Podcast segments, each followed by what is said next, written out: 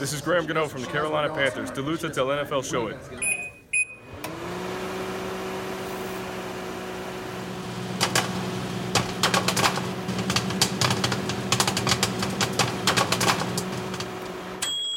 Ja, Elming, det kan godt være, at uh, Graham Gano ikke længere spiller for Panthers, men når man uh, sparker fire field goals og er med til at sikre Giants deres tredje sejr i træk, så fortjener man næsten at åbne NFL-showet. Han var jo forskellen i, uh, i weekenden her, og også grunden til, at Giants nu indtager førstepladsen i uh, NFC East, i den meget, meget spændende NFC East, som jo er ved at være ned til sådan et uh, two-horse race mellem Washington og New York Giants. Du har øh, ørerne i øh, endnu en episode af NFL-showet, der som sædvanligt er optaget live on tape og er produceret af Kvartrup Media i samarbejde med Tafel. Tak fordi du øh, downloader og lytter og bruger lidt af din tid sammen med os. Du øh, finder os alle de sædvanlige steder, som eksempelvis i iTunes og Google Podcasts. Og derudover så kan du lytte på Danmarks største og bedste fodboldsite, gulklud.dk, og selvfølgelig på nflshow.dk, hvor du også kan støtte os med et øh, valgfrit beløb ved at trykke på linket til tier.dk. Det er der lige nu rekord mange 665 superfans, der har valgt at gøre, og tusind tak til hver og en af jer. Og udover at støtte os, så har du, hvis du altså er blandt de 665, så har du igen i dag chancen for at vinde en kasse med taffelchips blandt øh, andre vores øh, helt egne chili cheese og barbecue chips. Og med i øh, kassen i den her uge og i de kommende to uger, der er der oven i købet også Tafels Mary Chipsmas julesweater. Jeg hedder Thomas Kvartrup og Claus Elming. Jeg synes, vi skal tage en omgang sten, slags, papir. Okay. Sådan, du ved, 1, 2, 3 nu, ikke? Ja. Bedst ud af tre. Altså 1, 2, 3 vis, eller 1, Ja. 2 vis, eller... Nej, 1, 2, 3, og så viser man. Og hvad, hvad, hvad spiller vi om? Ja, øh, det får du at vide øh, lige om ganske kort øjeblik. Ah, Jo, jo, der er meget på spil. okay. Og vil du vide, okay, vil du, vil du vide det? Jamen så. Okay, det er enten Vikings fight song, eller også er det 49ers fight song. This is serious business. Det her, det, okay, det er voldsomt det her. Godt. Puha. Jo, jeg, jeg har lagt planer om det her. Jeg har lagt en ja. strategi. Jeg begyndte allerede i aftes. Ja, okay, Ja. ja. godt. 1, 2, 3 nu, ikke? Jo, jeg vil bare lige sige, jeg er i træning med højre hånd her. 1, 2, 3 nu. Ej, dobbelt sten. 1, 2, 3 nu. Ej, Ja! jeg taber med sten mod papir. Hvorfor tager jeg ikke saks? Men bedst ud af tre, jo. Du har stadigvæk en chance. Okay, du for pokker. Godt Du har stadigvæk en godt chance, ligesom Vikings stadigvæk sådan har en chance. Godt. Ja. Godt så. 1, 2, 3 nu. 1, 2, 3 nu. Satan!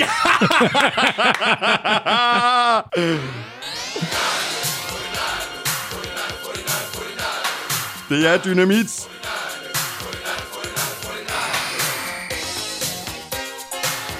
Men du fik en færre chance. Og øh, jeg vil sige det på måde, at det er helt retfærdigt, at der bliver spillet 49ers fight song, fordi de går ud, og de slår Los Angeles Rams. Og det er ikke tilfældigt. Nu har de gjort det fire gange træk.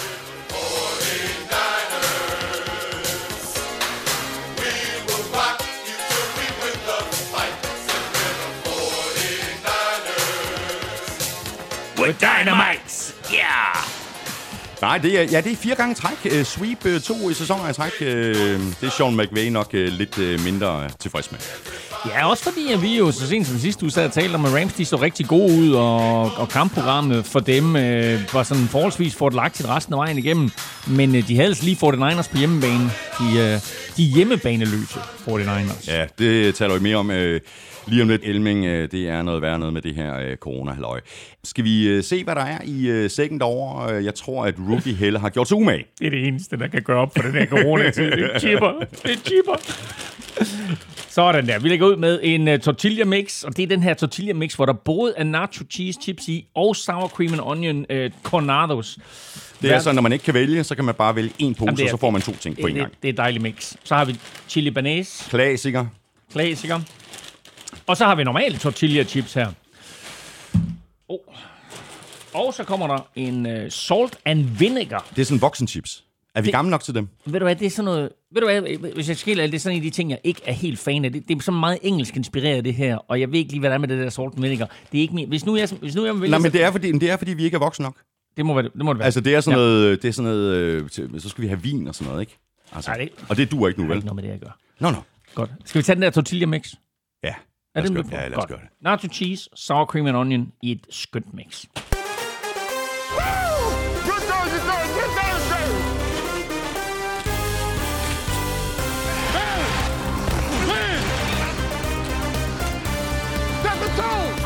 Corona-pandemien har nu rigtig godt fat om NFL. Steelers Ravens er blevet skubbet igen igen, og 49ers må hverken spille eller træne hjemme i de kommende uger. Spørgsmålet er, om situationen er ved at komme ud af kontrol.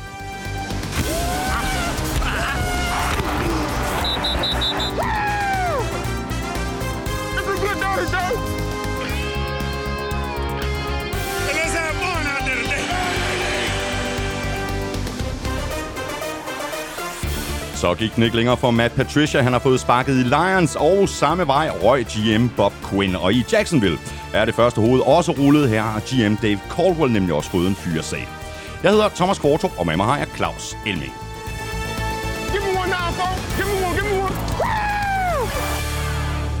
Var det, øh, det det rigtige valg der med øh, tafel, tortilla mix? Jeg må bare sige, at jeg er meget glad ved den der. Åh, oh, det er dejligt. Elming, vi øh, sad jo faktisk øh, her og overvejede at skubbe udsendelsen til onsdag, så vi kunne få Steelers Ravens med. Det var rigtig godt, at vi ikke gjorde det, fordi nu er den blevet skubbet igen igen. Præcis, og det, var, og det var faktisk lidt det, jeg var bange for, da du, da du skrev, om vi skulle øh, optage tirsdag eller onsdag. Så lad os gøre det tirsdag. Uh, vi ved ikke, hvad der kommer til at ske med den kamp. Nu bliver, den, nu bliver den skubbet til onsdag. Nu bliver den formodentlig spillet onsdag, men altså, det sagde vi også ja, øh, ja. Et, et par gange tidligere. Ikke? Men, øh, men det her, det er, øh, er det ikke helt sidste chance for NFL. De kan principielt godt skubbe den til torsdag, fordi det, der sker nu, ved at de skubber den til onsdag. Man skal huske på, at øh, det her det var en kamp, der skulle være spillet på Thanksgiving Thursday, altså i torsdags. Så bliver den jo først skubbet til søndag. Derfra bliver den skubbet til tirsdag, og nu er den så skubbet til onsdag. Og det betyder så også, at Ravens skulle faktisk have spillet igen på torsdag mod Cowboys. Den kamp kan naturligvis ikke afvikles nu. Så man kan jo egentlig godt skubbe den her til torsdag, fordi nu er torsdagskampen i forvejen aflyst. Mm. Men øh, det, der kommer til at ske nu, er, at øh, hvis i så fald, at øh, kampen her mellem Steelers og Ravens øh, bliver spillet onsdag, så er det klart, at så er der andre kampe, der skal skubbes også. Som sagt, så skulle Ravens og Cowboys have mødtes torsdag. Den bliver nu skubbet til tirsdag. Og så bliver øh, Steelers kamp, fordi det er lidt uretfærdigt også, hvis de skal spille igen søndag. Øh, den bliver så skubbet, og de spiller mod Washington. Den bliver så skubbet til mandag. Øh, og det betyder faktisk, at vi nu kommer til at få øh, to Monday Night kampe og en tirsdag natkamp i næste uge. Så øh, det er, det er ved at være desperation mode for NFL. Ja, det er det godt nok. Øh, og nu vil se, altså, og det er jo ikke kun øh, Steelers og Ravens, det er gået ud over, ud over det her. Nu så vi Broncos i, i weekenden spille uden quarterbacks, øh, fordi de alle sammen var råd på covid-19-listen. Nils Storm Knikke skriver til os, at det ikke en lidt underlig forskelsbehandling af klubberne? Ravens får udsat deres kamp, fordi Lamar Jackson er på covid-listen, men Broncos skal bare spille, selvom alle deres quarterbacks er udelukket. Det er da lidt sært. Så Nils spørger, om der bliver gjort forskel? Altså, jeg vil sige, der bliver, godt, øh, der bliver nok gjort lidt forskel, men den, den, den helt øh, store øh, argumentation for NFL her, det er jo, at øh, Ravens udsætter jo andre for øh, sundhedsrisiko ved at stille op. Og derfor kan de ikke spille kampen. At Broncos har lavet en intern dummert, hvor en smittet quarterback har været i berøring med, eller tæt på de andre tre quarterbacks, og de tre så ryger i coronakarantæne. Det er jo ikke et spørgsmål, om de har corona, men de ryger i coronakarantæne. Mm. Det er deres egen skyld. Og der siger NFL, at øh, de laver en forskel ud fra den betragtning, at hvis det er ud fra et konkurrencemæssigt perspektiv, hvilket egentlig bare vil svare til, at du havde en skadespiller, så udsætter vi ikke en kamp, men når der er en sundhedsmæssig risiko involveret, så, øh, så vil vi godt udsætte en kamp. Og det er også derfor, at, Ravens Steelers er blevet ved med at blive udsat, mm. fordi Ravens har fået flere og flere tilfælde, og fordi det jo kommer frem efterfølgende fra, fra sidste weekend, at Ravens spillede kampen mod Titans med mindst to spillere, der havde corona.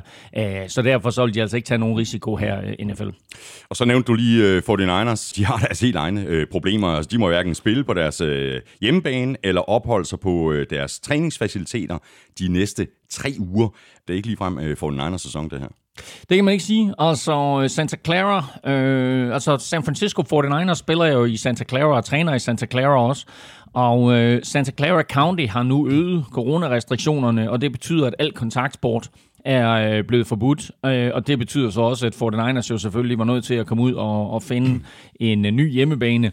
Og der talte vi jo allerede om inden sæsonen, at Kalifornien jo havde nogle meget øh, øh, restriktive coronaregler, mm. øh, og der var tvivl om, der overhovedet blev dyrket øh, professionel sport i Kalifornien i år. Og allerede dengang, der var Arizona jo i spil som en mulig destination for 49ers, og det er altså blevet faktum nu at de skal spille. De har en udekamp nu her, så har de en hjemmekamp i spille uge 14 og spille uge 15, og øh, de bliver begge to øh, spillet i Arizona, og så øh, vil skæbnen jo, at øh, 49ers de så har en udekamp imod Arizona, altså i Arizona.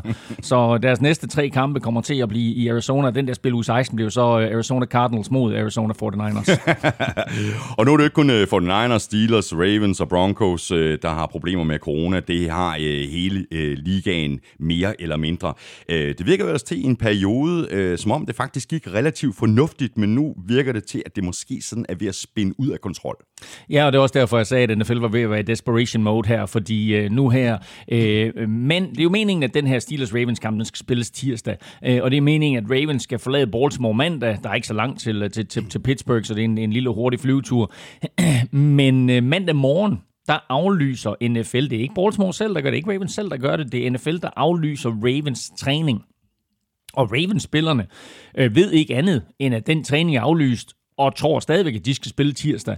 Det hele ender så med, at øh, i løbet af mandagen der, der bliver beslutningen taget, at man skubber kampen. Og man skal bare lægge mærke til, at Ravens har jo ikke trænet sammen nu i øh, 9, 8 dage. Mm. Øh, har de ikke været på banen sammen. Øh, sidste træning, de havde sammen, var tirsdag.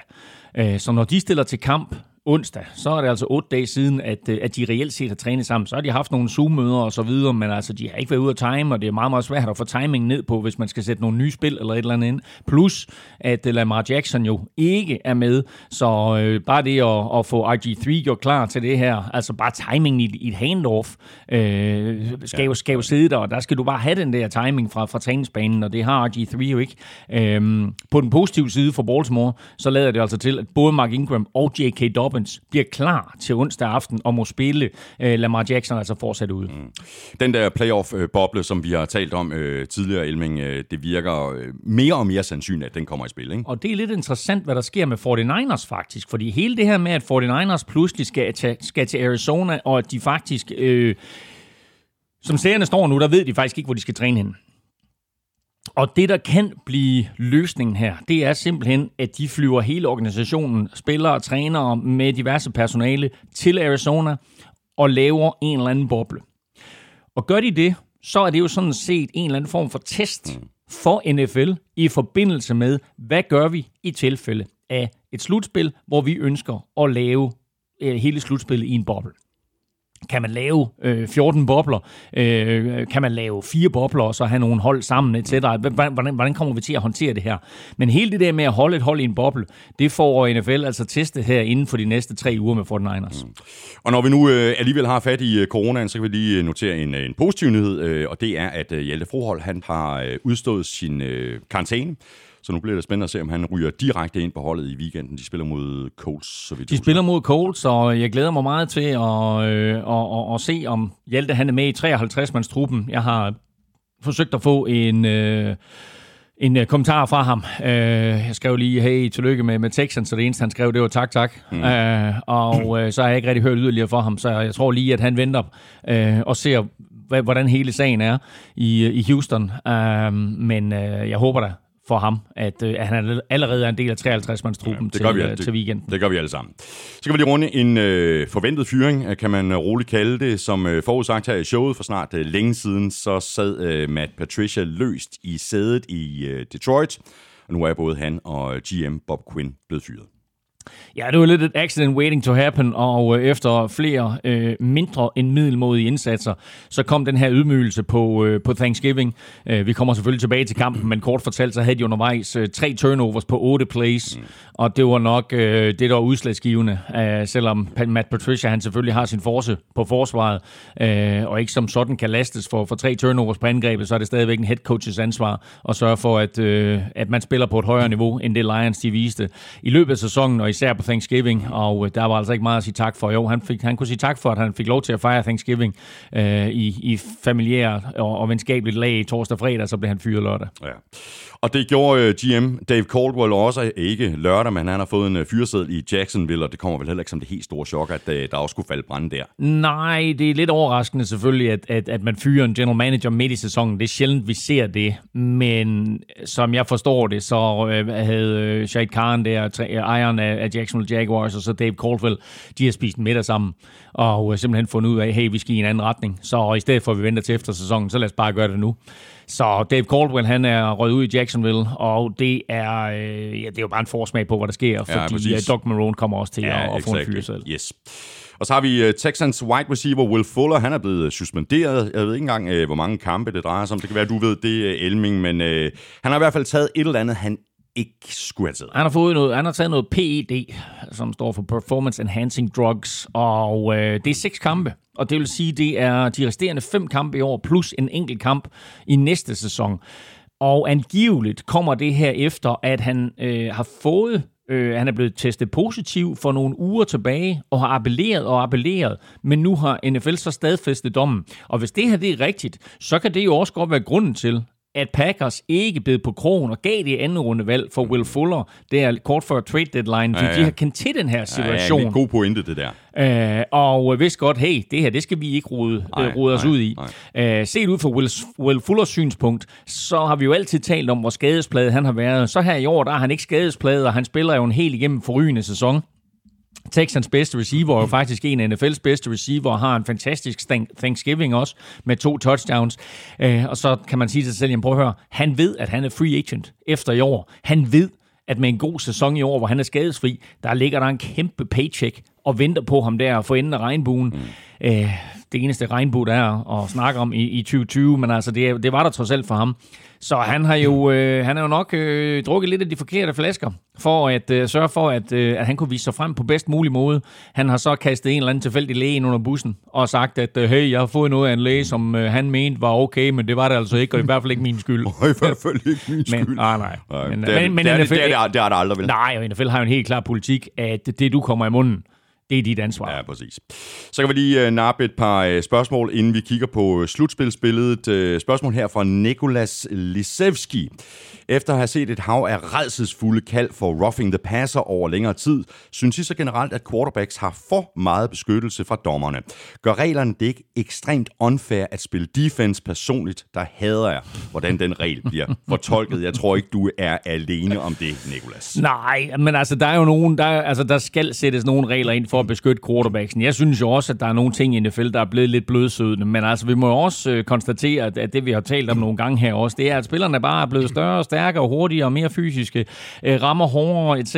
Øh, kollisionerne er mere voldsomme, og øh, når du så har sådan en, en 130 kilo skud, øh, der bevæger sig ligesom øh, Carl Lewis, jamen altså, øh, så er du nødt til at beskytte quarterbacken på en eller anden måde. Og der er nogle af de der roughing the passer penalties, hvor man bare sidder, især hvis man nu man er fan af det hold, det går ud over, så kan jeg godt forstå, at man frustreret øh, sidder og kigger på.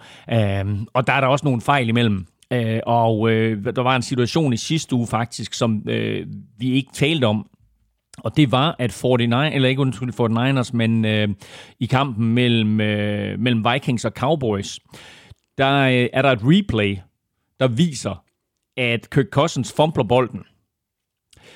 Men det replay viser også, at der er roughing the passer. Men NFL kan ikke give straffen for roughing the passer, men de kan til gengæld give fumblen til Cowboys. Mm. Så Cowboys får bolden, hvor det egentlig var en straf imod Cowboys. Og spilleren, der så rougher Kirk Cousins, har efterfølgende fået en bøde. Og det giver jo ingen, ingen mening. mening. Det gør det bare overhovedet så, så der er sådan, der er nogen, der siger, hey, vi skal, have, vi skal have mulighed for at kigge alle spil igennem. Og øh, man kunne godt argumentere for, at det er okay, så længe at der kun stadigvæk er den her regel med to godkendte gennemkig, så får du tredje. Det skal ikke være sådan noget med, at vi pludselig får 8 eller 10 gennemkig per kamp. Øh, men jeg kan da godt forstå det også, fordi spillet går så hurtigt. Jeg, stor ros til dommerne i NFL, for jeg synes, at de er topskarpe øh, og øh, meget, meget sjældent laver fejl. Men det er klart, at i nogle af de der situationer der, der, øh, der kan man altså komme til at vurdere en situation forkert. Og, og de der roughing the passer, der har været et par uheldige af dem hister her. Så har vi øh, Asger Sørensen her, der også har et øh, spørgsmål, hvor han heller ikke synes, at det giver specielt meget øh, mening. Han skriver sådan her, kan I forklare, hvad et blindside block er? Jeg gik rundt og troede, at det var et blok fra en vinkel, hvor den spiller, der bliver blokeret, ikke kan se det ske, sådan lidt populært sagt. Mm.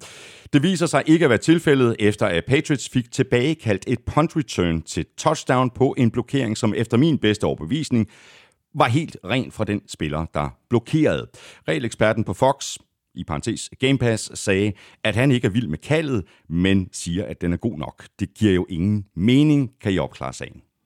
Altså kort fortalt, så er der jo for to år siden øh, lavet ændringer til den her øh, blindside-blokregel. Øh, øh, jeg elsker jo i gamle dage, for eksempel, hvis, øh, hvis, hvis jeg vidste, at Don Reverse, der kom over i min side, altså hvor jeg ikke skulle løbe den, så elsker jeg at løbe ind over midten og trække min cornerback med, og i det øjeblik, cornerbacken han så opdagede, at, øh, at bolden den kom den modsatte vej, så stod jeg parat lige der til at poppe ham. Og du må, det må du sådan set også godt stadigvæk, hvis du bare stiller dig i vejen. Men du må ikke bruge det, som de kalder, øh, hvad kalder det, kalder det forcible forcible blow eller forcible hit, altså hvor du ligesom lægger skulderen ind i det, eller, mm. eller laver noget power. Du må stadigvæk gerne stille dig i vejen, men principielt er det et spørgsmål om, at du må ikke blokere imod spilretningen.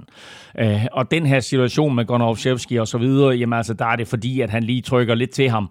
Øh, hvis han bare stiller sig i vejen, så bliver der ikke kaldt noget. Og, og igen, at det er jo præcis lidt den samme situation, som vi snakker om før med det her med roughing the passer, at NFL er blevet en lille bitte smule blødsødende, men de gør det jo også for at tage mulige andre hits ud af det, og bare lige for at sige, lad nu være. Mm med at gå den her retning. Lad være med overhovedet at tænke tanken med at lave den her blok. Hvis du er i tvivl, så lad være. Øh, så det er lidt, det lidt de signaler, de sender. Lad os så bare tage et øh, hurtigt kig på slutspilsbilledet. Vi lægger ud med øh, NFC. Saints er 1'er, Seahawks 2'er, Packers 3'er og Giants er 4. Den vender vi lige øh, tilbage til, altså øh, NFC East. Wildcard-pladserne går lige nu til Rams, Buccaneers og Cardinals, og lige uden for det forjættede land, der har vi Vikings, Bears, 49ers, Lions, Washington, Falcons, Panthers, Eagles og Cowboys. Christian Norbæk øh, skriver til os, øh, vil det ikke være meget Brady-agtigt at sikre sig femte seed og dermed møde vinderen af NFC East i første runde af slutspillet? Og Martin Kirk er inde på øh, det samme. Han skriver sådan her, jeg læste en artikel i løbet af ugen, der spekulerede i, om det kunne være en fordel at blive nummer to i NFC Vest, frem for at vinde den, fordi vinderen, sådan som det ser ud lige nu, ikke får første seed i NFC, og dermed en bye, men i stedet skal møde syvende seed, som lige nu er Cardinals. Derimod ligger andenpladsen lige nu Rams til at få femte seed, og dermed møde hvem end der nu ender med at være mindst ringe i NFC East. Jo, og det er jo fuldstændig rigtigt, at det er klart, at der er der nogen, der sidder og kigger på det der, og så siger, okay, det kunne egentlig være ret fedt at ende som femte seed, og så få vinderen af NFC East et på papiret formodentlig svagere, svagere modstander øh, for NFC East. Men man skal også bare lige være opmærksom på, at med det spil, som, som der er i, øh, i omkring wildcard-pladser i øjeblikket, der er det en god idé at gå ud og vinde alle de kampe, du kan, fordi øh, med resultaterne, som de faldt ud i weekenden, mm. så blev der jo lige pludselig, så blev det lige pludselig komprimeret der i kampen om wildcard-pladser igen, hvor der inden weekenden jo var to kampes forspring øh, mellem øh, det syvende seed og så ned til 8 seed, så er der jo pludselig kun en enkelt kamp, og nu pludselig er der rigtig mange, der ligger og presser ja, på der. Ja. Så det der med at begynde at spille efter en anden plads i, i NFC West, det vil jeg nok holde nogen fra. Og om Brady decideret går ud og, og, og, og går efter at, at, og få det der femte seed, det tvivler jeg også på. For det første er det ikke hans beslutning, og for det andet, så vil jeg nok også sørge for at vinde alle de kampe, man kan. Det går ikke sådan super godt for, for, for Buccaneers, selvom de har en, en forholdsvis talentfuld trup. Ja. Og der er selvfølgelig øh, super mange, altså der er øh, spænding i, i alle divisionerne. Øh, nogle divisioner lidt mere end andre, men altså selvfølgelig NFC East er den division, der er allermest spændende, fordi alle holdene ligger så tæt. Alle fire kan stadigvæk vinde. De to af dem taber i weekenden. De to andre øh, vinder i weekenden. Øh, og dermed så, så er Washington og New York Giants øh, i, i spidsen lige nu. Men altså Philly og, og Dallas for en sags skyld kan, kan stadigvæk godt vinde den. Øh, jeg tror, det er bedst for NFL, hvis det bliver, hvis det bliver Washington eller New York Giants, der kommer videre. Øh, selvom øh, Philly også godt kan lidt. Øh, Dallas tror jeg simpelthen ikke på. Nej.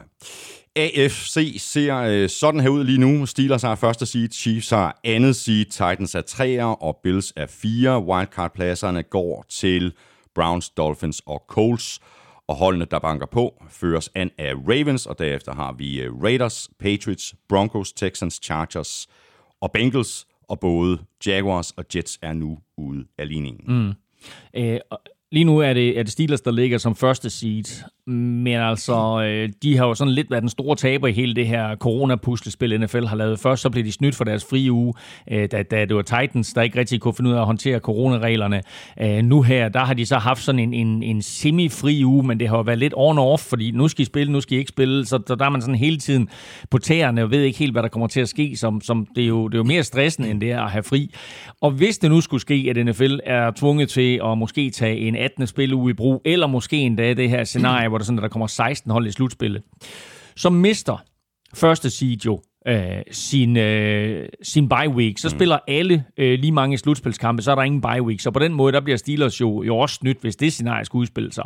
Og hvis nu Steelers går hen og taber her en af de næste par uger, så skal du nok få hele den der sang med, at jamen, vi er heller ikke blevet behandlet ordentligt i NFL, og så videre, og så videre, og så videre. Og der er nogle forskellige scenarier. Hvis både Steelers og, og Chiefs ender, øh, lad os sige 15 og 1, så kommer det der den på, hvem de har vundet over, hvem de har tabt over. Så skal man ud i det der med, med win percentage og så videre, altså strength of schedule og Strength of Victory, for at finde ud af, hvem af dem, der får første seed. Men øh, den tid, den så man altså så snart, hvis det sker, at Steelers de taber, så skal du nok få en eller anden coronasang fra, fra de varme Pittsburgh-lande. Vi skal have quizzen! Åh. Oh. Det er tid til quiz, quiz, quiz, quiz, quiz. Det er nemlig lige præcis. Det er blevet tid til quiz, quiz, quiz, quiz, quiz. Og quizerne, de bliver jo præsenteret i samarbejde med TyCube. Dit Game Day måltid. Bum! Hvad har du til mig? Jamen, øh, jeg har en uh, lidt sjov quiz. Det er sjov og sjov, det ved jeg ikke, om det er sjov, men det er i hvert fald en uh, interessant quiz. Jeg var i hvert fald overrasket over at finde ud af det. Mm-hmm. Hvad er det eneste hold, der aldrig har fået et æg på hjemmebane? Det eneste hold, der aldrig har fået et æg på hjemmebane. Ja, der er kun et. Øh, det ved jeg ikke. Can't do it. Vi kan jo høre mig om den her fede øh, øh, hoodie, jeg sidder med. Du har fået en Can't Do It hoodie på. Det har jeg nemlig, ja. og du har fået en hat fuck. Ja. Åh, oh, Thomas, skal vi lave noget sjov i aften? Look at my hoodie. det eneste hold, der aldrig nogensinde er blevet tildelt et æg på hjemmebane. Ja. Der er kun et hold. Mm. Det er jo, øh, så må jeg bare tage den fra en ende af. Jeg har, jeg har ikke den fjerneste idé. Nej, nej, nej, men der er, måske en, der er måske en årsag til, at jeg stiller det spørgsmål. Nå, godt. Jamen, øh, der er også masser af gode øh, grunde til, hvorfor at øh, Armstrong stiller øh, sit spørgsmål i øh, sin øh, dækquiz ja. i den her uge. Jeg skal faktisk jeg skal til at synge nu. Nej, nej, ikke meget. nej, nej, nej, nej, wow, wow, wow. Can do it, can do it. Åh, oh, versefødderne, de er kanon. Mm. Det kan jeg lige så godt sige. Okay, okay, glæder mig. Jeg glæder mig. Nej, det er ikke sikkert på at gøre. Men... Nu er der kalkun igen, og nu er der kalkun igen, for Thanksgiving var lige til påske. Du kan godt høre, det kniver lidt, ikke? Nej, det er ikke sandt, nej, det er ikke sandt, for indimellem kommer Steelers Ravens. På et eller andet tidspunkt. Præcis. Og så fortsætter Armstrong sådan her. Jeg skal heldigvis ikke synge mere. Rams og Niners deltog i Oprah's Giveaway. You get a turnover, you get a takeaway. Browns har med otte sejre nu brudt stimen. Hvilket hold har historisk set sovet længst i timen? Browns har altså vundet otte kampe, får dermed ikke endnu en uh, losing season. De har haft 12 i træk. Hvem har haft flest losing seasons i træk? Mm. Okay tror, jeg har et godt bud, men øh, jeg, ved, jeg, jeg tror i hvert fald, jeg ved, hvem der har misset slutspillet flest år i træk, men lige om det var losing seasons alle sammen, det kan jeg godt være i tvivl om. Mm. Hvad, hvad sagde du, mange havde de haft, uh, Browns der, havde de haft 12 losing seasons i træk? Ja. Har de det? Ja, det, det, er også, det, det er helt vildt. Det er også helt insane. Ja, det er Nå. det Og ved du hvad? og, så, er, og så er der så et hold, der har flere. Jamen, jeg er simpelthen så glad for, øh, for fanbasen der i Cleveland, at, øh, at nu, har de, nu har de lavet de her tiltag her igennem de sidste 3-4 år, ikke? og nu endelig, så sker der noget. Nu der udmyndter det sig rent faktisk også i sejre, det, alle, de, alle de gode spillere, de har hævet ind. Så går vi øh, i øh, kampene. Elming, vi lægger ud med de to øh, torsdagskampe. Det endte jo med kun at være to øh, kampe på Thanksgiving. Texans, de vandt med 41-25 ud over Lions, og Deshaun Watson havde øh, ikke de helt store problemer med at pille det her Lions forsvar fra hinanden. 17 af 25 for 318 yards, fire touchdowns og en passer rating på 150,4. Meget tæt på perfekt, og vi øh, havde også øh, Deshaun Watson i spil til øh, ugens spiller. Han blev øh, sorteret fra. Der var tre andre spillere, som øh, var endnu bedre. Øh, jeg synes i hele tiden, der var, der var nogle spillere, også på de tabende mandskaber, der gjorde det ret fantastisk. Men altså, Texans kan jo kun ærge sig over den dårlige start, de fik på sæsonen. De har vundet tre ud af fire nu, og der er ikke ret mange quarterbacks i NFL, der spiller på et højere niveau end uh, Deshaun Watson. Altså, han kaster fire touchdowns uh, i, i den her kamp, og misser jo kun otte kast i hele kampen. Og igennem de sidste er det fire kampe, der har han kastet 15 touchdowns og ingen interceptions. Så altså, han er jo brandvarm. Mm. Så det giver faktisk ikke rigtig nogen mening, at Texans kun er, hvad er de nu, 4-7, ikke? 4-7, og inden, inden de spillede den her kamp på, på Thanksgiving, der hørte jeg jo også, de amerikanske kommentatorer sige, at det er måske det bedste 3-7 hold i historien. uh, de, når, altså, de kan jo principielt godt nå at blive 9-7 uh, øh, og komme i spil til en wildcard-plads, men de er bare kommet i gang for sent. Uh, og det er ærgerligt, fordi det er faktisk et mere talentfuldt mandskab end, uh, end som så.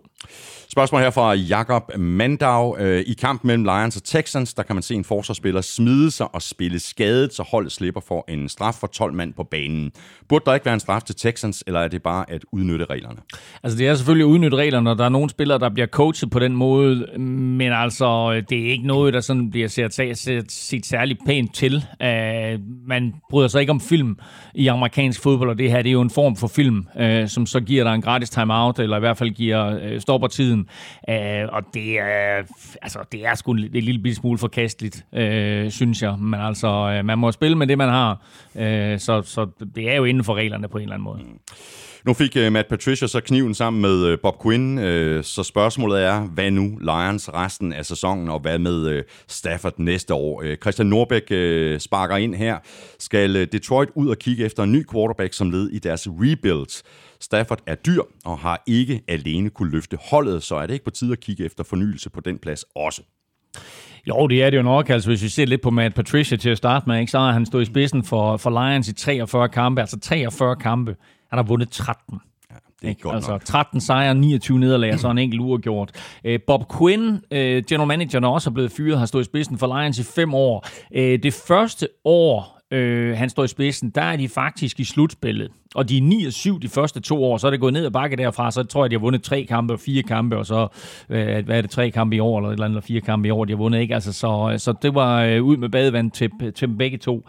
Og som vi talte om øh, i sidste uge faktisk, så sent, øh, så når der kommer en ny trænerstab ind, og de formodentlig begynder forfra, så kan man sige, de har selvfølgelig en vigtig brik i Stafford i en rutineret quarterback, men han passer jo næppe ind, især ikke hvis det er sådan, at vi skal i gang med noget sådan lidt mere moderne øh, angrebsspil.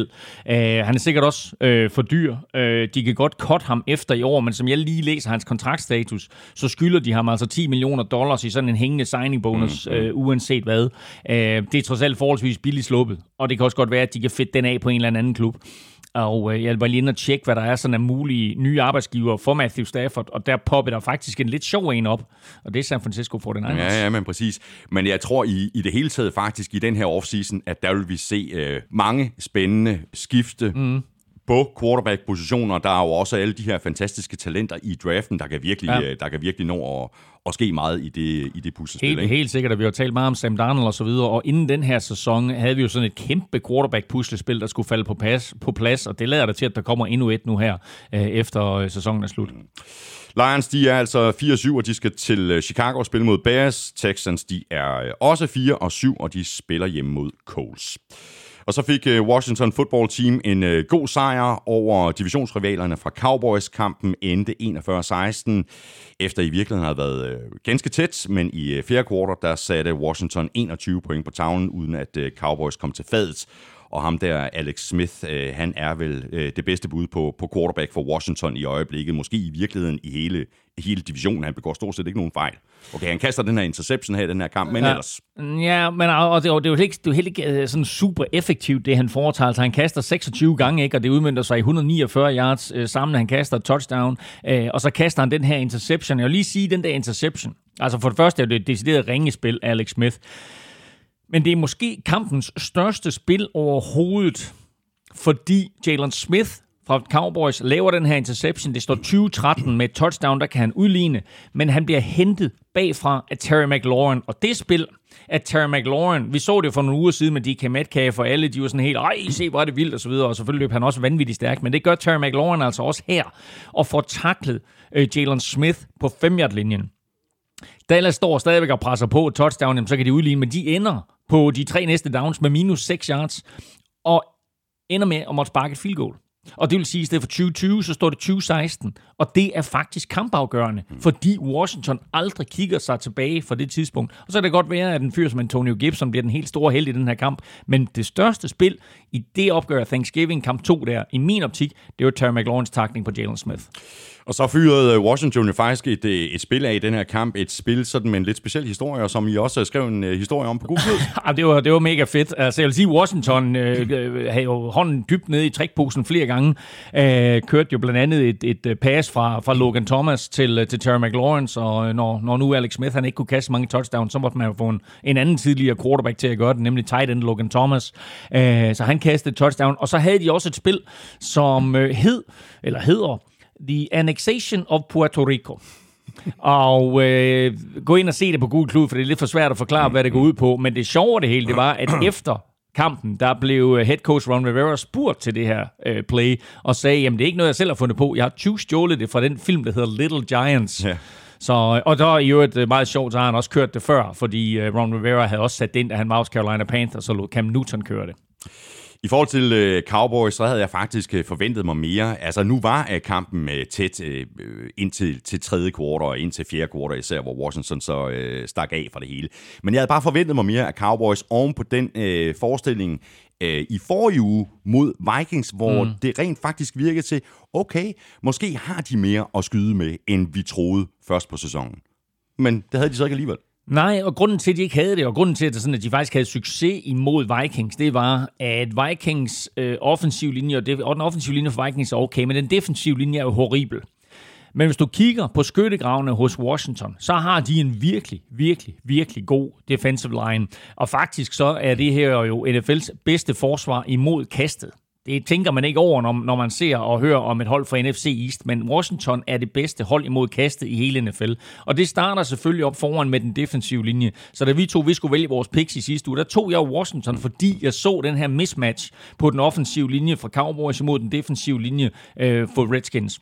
Og Cowboys er jo så også så øh, uheldige, at de mister både Zach Martin og Cam Irving ret tidligt i kampen, så de må spille med to helt nye tackles. Og fra det punkt af, der var det klart, at der var det jo Washington, der, der havde alle kortene på hånden. Øh, og selvom det tog lidt tid, inden de trak fra, så, så gjorde de jo til sidst. Øh, men øh, det, er, det viser bare, hvor, hvor vigtigt det er det her med, øh, med, med at kunne vinde kampen i skyttegraven, og den vandt Washington. Ja. Og Washington, de er 4-7, og planen er, at de spiller ude mod øh, Steelers, og Cowboys, de er 3-8, og de spiller ude mod Ravens. Er vi nødt til lige at, at bringe to ting på banen, nemlig at øh, vi jo nominerede Antonio Gibson øh, til ugens spiller, fordi han jo havde en, en helt igennem forrygende kamp, og især anden halvleg var han god. Og det havde han jo også i den forrige kamp mod Cowboys. Det havde han. Uh, og uh, han, han har scoret fire touchdowns nu mod Cowboys. Han har scoret, han har scoret tre i den her kamp. Uh, løber 115 yards og scorer tre touchdowns og har 11 i sæsonen, flest af, flest af alle rookies. Uh, og så var han jo den første rookie, uh, der scorede tre touchdowns på Thanksgiving siden 1998, hvor det var legendariske Randy Moss, der gjorde det. Uh, I øvrigt også uh, imod Cowboys. Uh, og så så vi jo faktisk både i kamp 1 og i kamp 2 en defensive lineman slå bolden op til sig selv og returnere den for en pick 6. I kamp 1, der var det J.J. Swat, og her i øh, kamp 2, der var det Montez Swat. Sådan der. Og de er selvfølgelig øh, brødre. ja, det er, meget, det er ikke helt, men, men, men tæt på, tæt på. Så er vi fremme ved uh, Monday Night-kampen mellem uh, Eagles og Seahawks, og den uh, kamp vandt Seahawks med 23-17. Eagles fik lige pyntet på resultatet til sidst, men jeg synes faktisk, at Eagles forsvar har stor ære af den her kamp. Ja, det har det også. Altså, Eagles forsvar spillede rigtig godt, og, og var faktisk i stand til at, at øh, holde Russell Wilson i lommen for det meste, og få lagt pres på ham og få lavet nogle sacks. Øhm, til sidst, der var det, øh, der var det faktisk Eagles angreb, som var for ineffektivt som det har været flere gange i sæsonen, men det var Eagles angreb, der var for ineffektivt til, at de kunne vinde den her kamp, fordi mm. Eagles forsvar rent faktisk gav holdet muligheden for at trække sig sejrigt ud af den her kamp, og øh, det, det lykkedes altså ikke. Jeg synes også, at Seahawks er lidt for nonchalant i starten af kampen. De kommer ned på, øh, på 4-linjen og øh, kommer ikke rigtig længere, og så går de alligevel efter den på fjerde down kommer ikke ind øh, der kunne det være kommet foran 3-0, ikke? Altså, take the goddamn points, var i hvert fald tidligt i kampen. Ikke? Altså, det, det kan godt være, at det er NFL det her, og det kan godt være, at du som hold ser meget bedre ud på papiret end modstanderne. Men altså, kom nu derfra med point for starte kampen, ikke? Altså, øh, fordi det, der så sker bagefter, det er godt nok, så står Eagles med, øh, med, med bolden øh, dybt i eget territorie, og bliver nødt til at ponde også mere eller mindre fra egen endzone. Øh, Seahawks får bolden tilbage øh, på omkring modstandernes, ja, de er omkring midterlinjen, men kommer kun frem til 40-linjen, hvor de så igen går efter den på fjerde down og misser. Mm.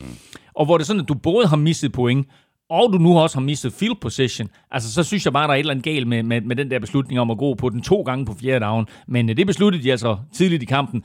Nu ender de med at vinde kampen, men jeg synes, at det var sådan lidt hasarderet og, øh, og, og en lille smule unødvendigt også, og, og måske lidt for overlænt at, at, at, at gøre det her.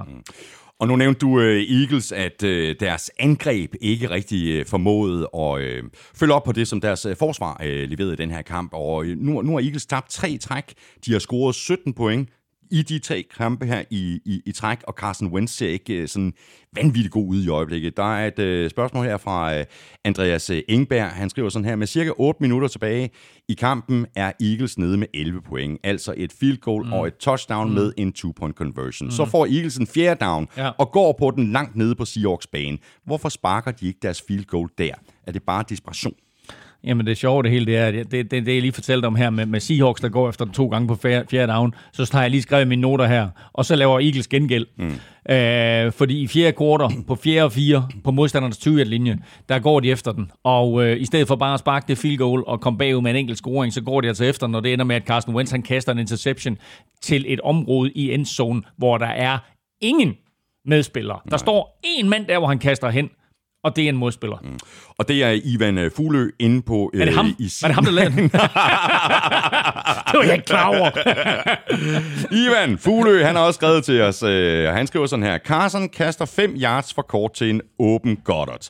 Carson kaster 5 yards for langt til Goddard i endzone. Carson kaster direkte i armene på Seahawks på en tåbelig fjerde down. Mm. Det var den her, ja. som vi lige har talt om. Er han ikke snart på vej ud, er det tid til Jalen Hurts, og så underskriver Ivan Fuglø, så som Eagles-fan. Det er jo meget passende navn, Fuglø, at være Eagles-fan. Wentz starter kampen og spiller hele første kvartal.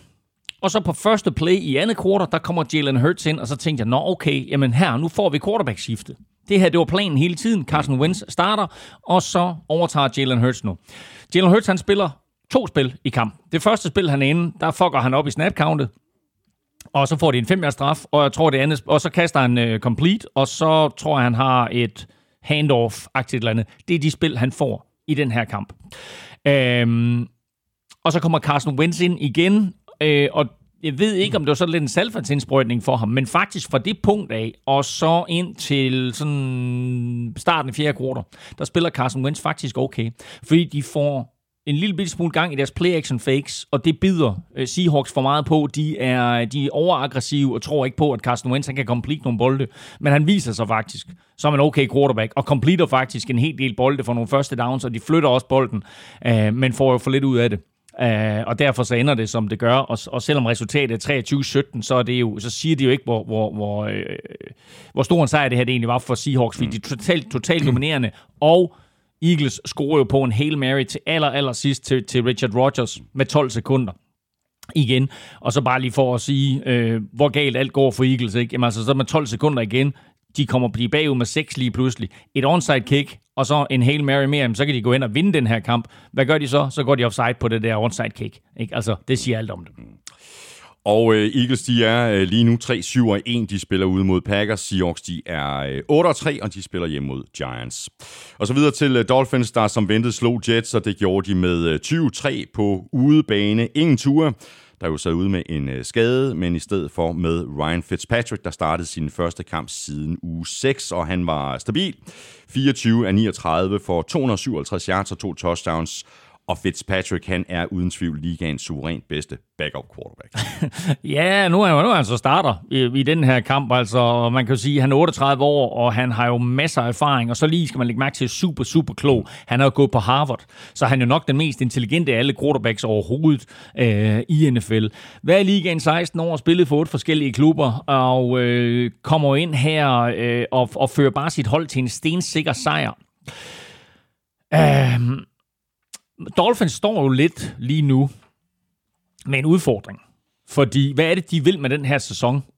Altså, vil de køre ture i stilling, eller vil de i slutspillet? Fordi tager de ture tilbage på banen, så er det sådan lidt, i min optik, effi, om de vinder de her kampe. Det er ikke sikkert, at, at de vinder den her kamp lige så overbevisende, som de gør med Fitzpatrick som quarterback. Så tager de ture ind, så gambler lidt med sæsonen. lader de Fitzpatrick spille, så er der faktisk en rimelig stor sandsynlighed for, at de kommer i slutspillet. Men så ved de stadigvæk ikke helt, hvor de har Tua. Nej, det er det. Så øh, hvad, vil, hvad vil Dolphins, hvad vil trænerstaben? Fordi der er ikke nogen tvivl om, at Brian Flores, ikke? altså i sit andet år som træner for Dolphins, der er der ikke noget, han heller vil, end at lave den her super turnaround så hurtigt. Uh, men, uh, men de vil jo også gerne videre i, i, i de vil gerne videre, og, og de vil gerne vide, hvor de har Tua, om de eventuelt skal satse på en quarterback i draften til næste år. Og i forhold til uh, slutspillet, altså nu, uh, nu venter Bengals, men så kommer det faktisk til at se en lille bitte smule strammere ud i forhold til deres resterende uh, kampprogram. De mangler Chiefs, de mangler Patriots, de mangler Raiders, og de mangler Bills. Mm. Uh, så...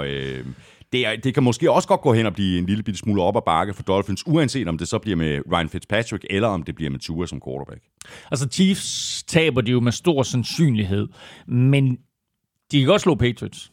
Og Raiders aner vi jo ingenting om. Nej. Altså, vi kan ikke finde ud af, om Raiders de er gode eller ej. Så dem kan de principielt også godt slå. Og så kommer den der kamp til sidst øh, imod Bills øh, i spil uge 17. Ikke? Altså, den kan jo reelt set afgøre AFC East. Mm. Det kan være en finale kamp i AFC East mellem Bills og Patriots. Eller Bills og, og øh, hvad hedder det, Dolphins. Ja.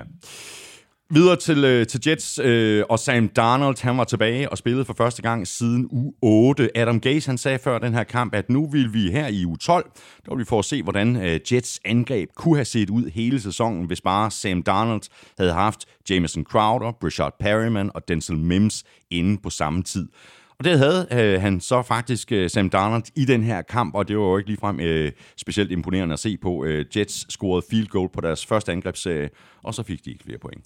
Nej. Selv i stærkeste opstilling. Selv i stærkeste opstilling, og det her det var faktisk en vigtig kamp for Sam Darnold øh, og hans videre færd i NFL, fordi var han gået ud og havde bare fordelt bolden til de der tre receiver og så videre, så øh, havde han faktisk øh, lavet et, et, et, et, et rimelig mm. godt indtryk på rigtig mange klubber, der måske mm. står og mangler en quarterback. Nu går han ud her, og øh, så leverer han jo tæt på et æg. Sidst de mødtes, der fik øh, Jets jo rent faktisk et æg, så to kampe mellem Jets og Dolphins er endt med 44-3 til, øh, til, til Dolphins. Ikke?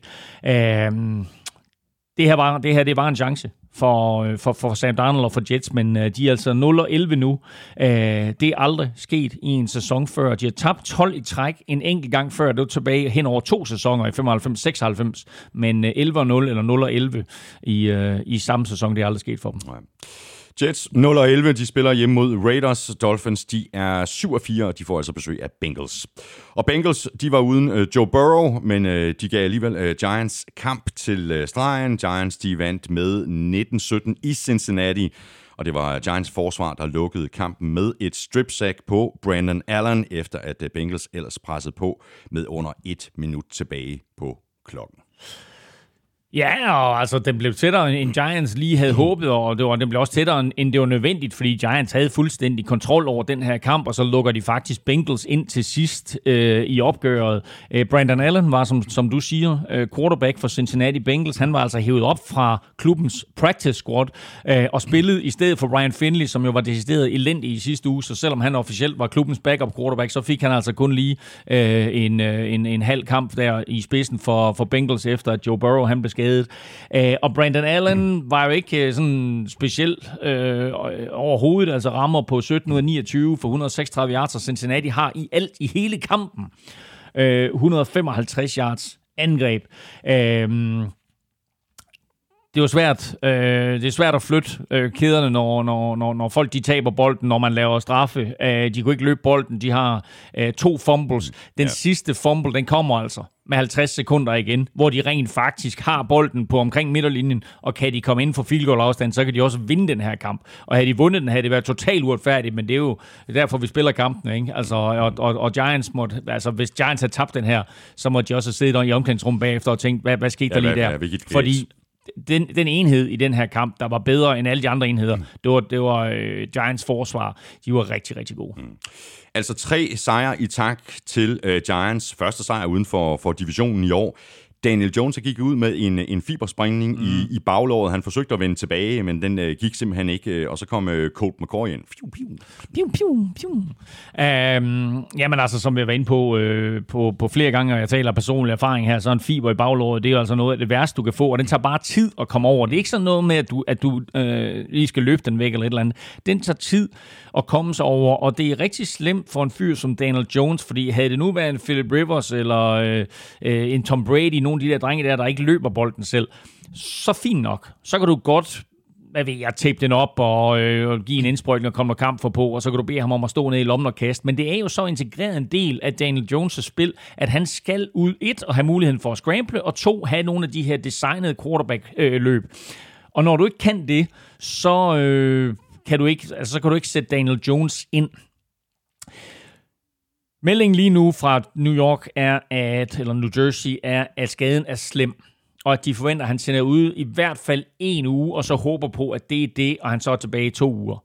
Jeg siger jo med sådan nogle øh, fiber i baglåret der, det tager seks uger, og sådan er det. Og skynder du dig, så kommer det til at gå ondt, fordi hvis han på et eller andet tidspunkt beslutter sig for, nu tager jeg benene på nakken, så er det ligesom om at blive skudt med en, med en pil i baglåret, og så præcis. humper du, og så er du færdig, og så er du helt færdig. Ja. Og du skal ikke vende tilbage for tidligt. Og, og det er en udfordring for, øh, for, for, for Giants her. Fordi øh, han spiller sådan set fint, Daniel Jones, i den her kamp. Øh, og da så, øh, da så øh, Colt McCoy han kommer ind, så går angrebsspillet lidt i stykker for, for, for Giants. Altså, Daniel Jones og Evan Ingram er faktisk en rigtig, rigtig god duo. Jeg synes, at Colt McCoy han kommer ind, så bliver det mere sporadisk, det bliver mere upræcist, og der er nogle dumme kast, øh, og så videre. Så Giants har brug for Daniel Jones tilbage så hurtigt som muligt, men de må ikke skynde ham. Og så må vi bare sætte, eller må Giants sætte deres lid til, at Giants kan, uh, Giants forsvar kan vinde nogle kampe for dem, mens Colt McCoy han er quarterback. Ja. Giants er lige nu 4-7, og de skal altså på en øh, grim opgave ude i Seattle, hvor de skal spille mod Seahawks, og Bengals de er 2-8 og 1, og de spiller ude mod øh, Dolphins. Og bare lige en hurtig note her, det var, at Brandon Wilson jo scorede et uh, kick-off return touchdown for Cincinnati Bengals. 103 yards. Det er faktisk det længste i klubbens historie. Og så er vi fremme ved øh, kampen uden quarterbacks. Sådan der i hvert fald. Broncos havde i hvert fald ingen quarterbacks. Øh, de, øh, de startede practice squad wide receiver Kendall Hinton. Og han øh, completed en ud af ni og kastede to interceptions, øh, og den kamp var jo en joke, øh, Elming. Altså, og det var simpelthen en, en gåde, øh, hvorfor Broncos de øh, bad øh, Hinton om at kaste ned ad banen, i stedet for bare at køre lidt øh, trickspil og lidt screens og lidt øh, dump-offs og Ja, det var, jo en, det var jo en ynk, det her, ikke? Og den completion, han laver, er til Noah Fant, hvor han ruller over til sin højre side, og så kaster sådan en tight end screen tilbage i venstre. Det er den completion, han har. Han rammer godt nok på to andre kast, men det er begge to til modstanderne. Exactly. Altså, han er jo en tidligere college quarterback. Øhm, der, var- der, der var, skråstrej, er en rigtig, rigtig god atlet. Men øh, han var ikke dygtig nok som quarterback, og så konverterede de ham i college til, øh, til receiver. Så kommer han ind i NFL, øh, og er jo øh, heller ikke dygtig nok til hverken at være quarterback eller receiver for den sags skyld i NFL, men er på Denvers practice squad. Og han var ikke bare en nødløsning, han var en nød, nødløsning. Fordi Denver er nødt til at aktivere ham her som quarterback få timer før kampen skal spilles. De ved godt, at de, at de har en udfordring med de her fire quarterbacks. Altså Jeff Driscoll har øh, corona, de tre andre har været i kontakt med, med, med ham, og derfor så øh, er de selvfølgelig på den her covid-19-liste og kan ikke få lov til at stille op. Øhm, så Denver kontakter NFL og spørger, om de må aktivere to af deres assistenttrænere, som de har, der tidligere har spillet quarterbacks. Det siger NFL nej til. Så spørger Denver NFL, kan vi skubbe kampen til mandag? Det siger NFL også nej til. Hvilket egentlig er lidt en røvhuls-act fra NFL, mm. fordi i går mandag kommer det frem, at de her tre quarterbacks, der har været i kontakt med Jeff Driscoll, ikke har corona, nogen af dem. Så havde NFL lige taget en dyb vinding og så sagt, det mest retfærdige er måske, at vi lige skubber kampen til mandag. Så havde de rent faktisk haft en kamp mellem to hold, der måske var konkurrencedygtige. Nu her, der stiller de op med Kendall Hinton som quarterback. Uh, det var bare en joke, og en kamp, der skulle over- overstås. Ja, ja, på, trods af, på trods af, at Saints jo stiller op med en tight end som quarterback. Ja, ja, præcis. Total joke, den her kamp. De skulle have startet John Elway, skulle de. Ved du Det- hvad? det havde været bedre bedre? Det havde været bedre. Det havde været en bedre løsning. Ja, stensikker.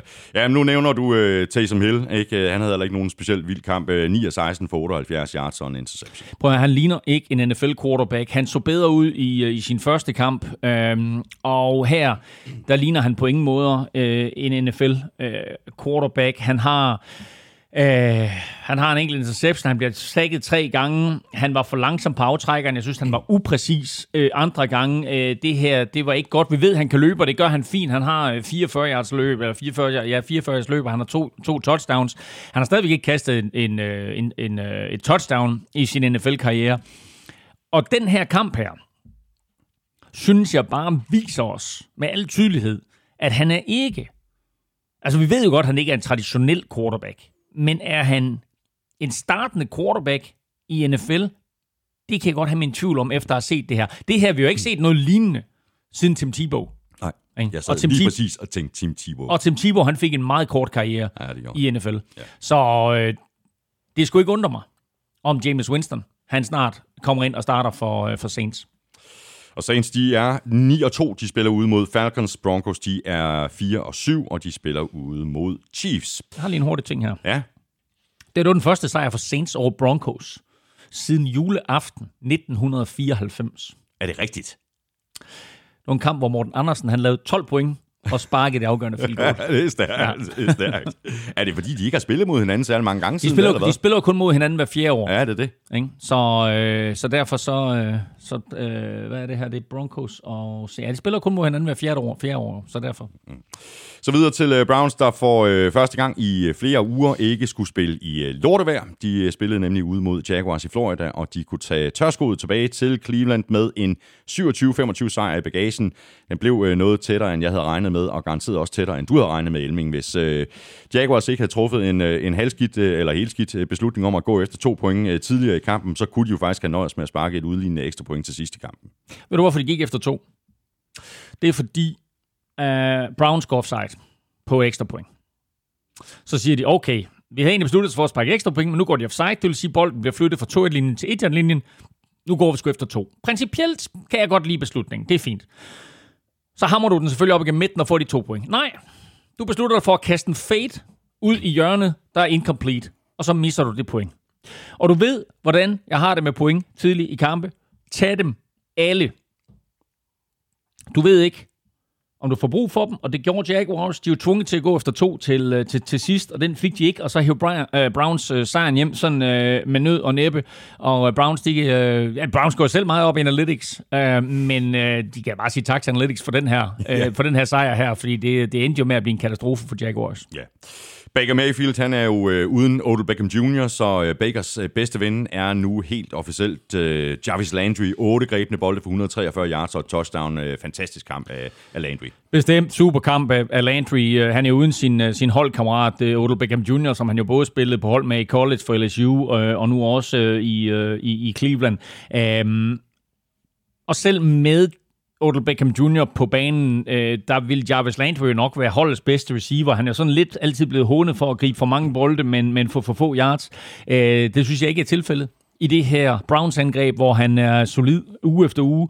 Øh, og så utrolig men sandt, så var det her faktisk hans første touchdown hele sæsonen. Er det rigtigt? Ja, jeg, jeg, jeg den, også... er, den er du kunne køre en uh, quiz på, den der. Jeg havde ikke det. Jo.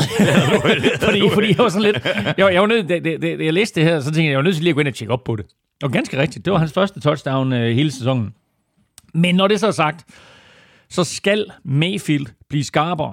Fordi det behøver slet ikke at blive tæt, det her opgør her. Hvis bare Mayfield han rammer et på åbne receiver i endzonen, der er to fuldstændig frie receiver i endzonen, som han misser. Øh, den ene af dem, øh, ja, den ene af dem, det, det er bare et dårligt kast. Den anden, eller det er de sådan set begge to, men den anden, der vil han gerne kaste ud til sin venstre side. Og så ser han, at begge de to spillere, som, som øh, egentlig er i endzonen og skal dække op, de går med til venstre side, og så er der en mand fuldstændig fri i midten af endzonen. Og der prøver han sådan, uden at få drejet kroppen med sig, der prøver han på at værfe den sådan ind midt i endzonen. Og der skal du simpelthen bare lige være atletisk nok til at få sat dine fødder rigtigt, få plantet, og så få kastet bolden. Det tager et halvt sekund ekstra, men det havde givet touchdown. Mm. Og det er sådan nogle ting, som de, skal, de, som de skal have fat i på Baker Mayfield. Fordi taber de den her kamp, så er det altså endnu et nederlag, der, der hænger på ham. Øh, og det er jo ikke fordi, at jeg synes, Baker Mayfield vinder ret mange kampe for dem. Det er, øh, det er et spørgsmål om, at han skal undgå at lave fejl så har din chance for at vinde den her kamp med et godt forsvar og med et godt løbeangreb. Mm. Men der er ikke nogen uh, tvivl om, hvem uh, quarterbacken er i Cleveland. Det er Baker Mayfield. Uh, der er straks uh, andre og større spørgsmålstegn i forhold til quarterback-situationen i Jacksonville. Og de får da uh, afprøvet nogle quarterbacks uh, i øjeblikket. Altså Gardner Minshew, Jake Luton og nu Mike Lennon. Må ja. ikke, at der er fuld fokus på draften? Det er der. Uh, Mike Lennon, han starter sin første kamp i NFL i mere end tre år. Men han er faktisk, det er meget sjovt, det er. Han er faktisk den bedst betalte quarterback på Jaguars hold. Mm. Han får mere i løn end både Gardner Minshew og Jake Luton. Um, og altså, hvis man kigger tilbage på Mike Glennon, ikke? Altså, uh, han har været elendig hele sin karriere, og jeg tror, at han har tjent i nærheden af 30 millioner dollars. Det, det er meget godt, ikke? Det er okay. Ja, ja. Nå. Prøv at høre, 10 støtter derude vil rigtig, rigtig gerne. oh, men, ja. Øh, ja. men altså, jeg vil sige det på en måde, øh, det skulle ikke undre mig, om, øh, om, om, om Jaguars øh, eller, eller Jets, de på en eller anden måde øh, fucker situationen op for sig selv, og så sender Trevor Lawrence lige hænderne på Jacksonville Jaguars, og gør de ikke det, så er det den anden quarterback, vi har snakket på gang om, Justin Fields ja, fra øh, Ohio State, som, øh, som kan ryge den vej. Mm. Jaguars, de er lige nu øh, 1 og 10. De spiller ud mod Vikings. Browns, de er 8 og 3, og de spiller ud mod Titans. Så så er vi nået til en af de øh, større overraskelser i øh, den her spillerunde. Falcons, de udraderede nemlig Raiders med hele 43-6. Og vi sad jo og skamroste øh, Derek Carr i sidste uge, Elming. Det skulle vi måske ikke have gjort. Øh, det var ren NFL-showet curse, fordi øh, Carr han fumblede tre gange og kastede også en pick 6. Og øh, det var nærmest en øh, total ydmygelse, da han i fjerde kvartal blev øh, skiftet ud med Nathan. Peterman, som så i, i øvrigt ikke kastede nogen interceptions. Mirakuløst. Den Nathan Peterman, som kom ind og kastede fem interceptions i en kamp for Bills for, for et par år siden. Men prøv at det er jo ikke kun os, der har talt om, om Derek Carr. Han har været på, på alles læber i år. I år. Han spiller så godt, og det er det bedste, vi har set ham spille.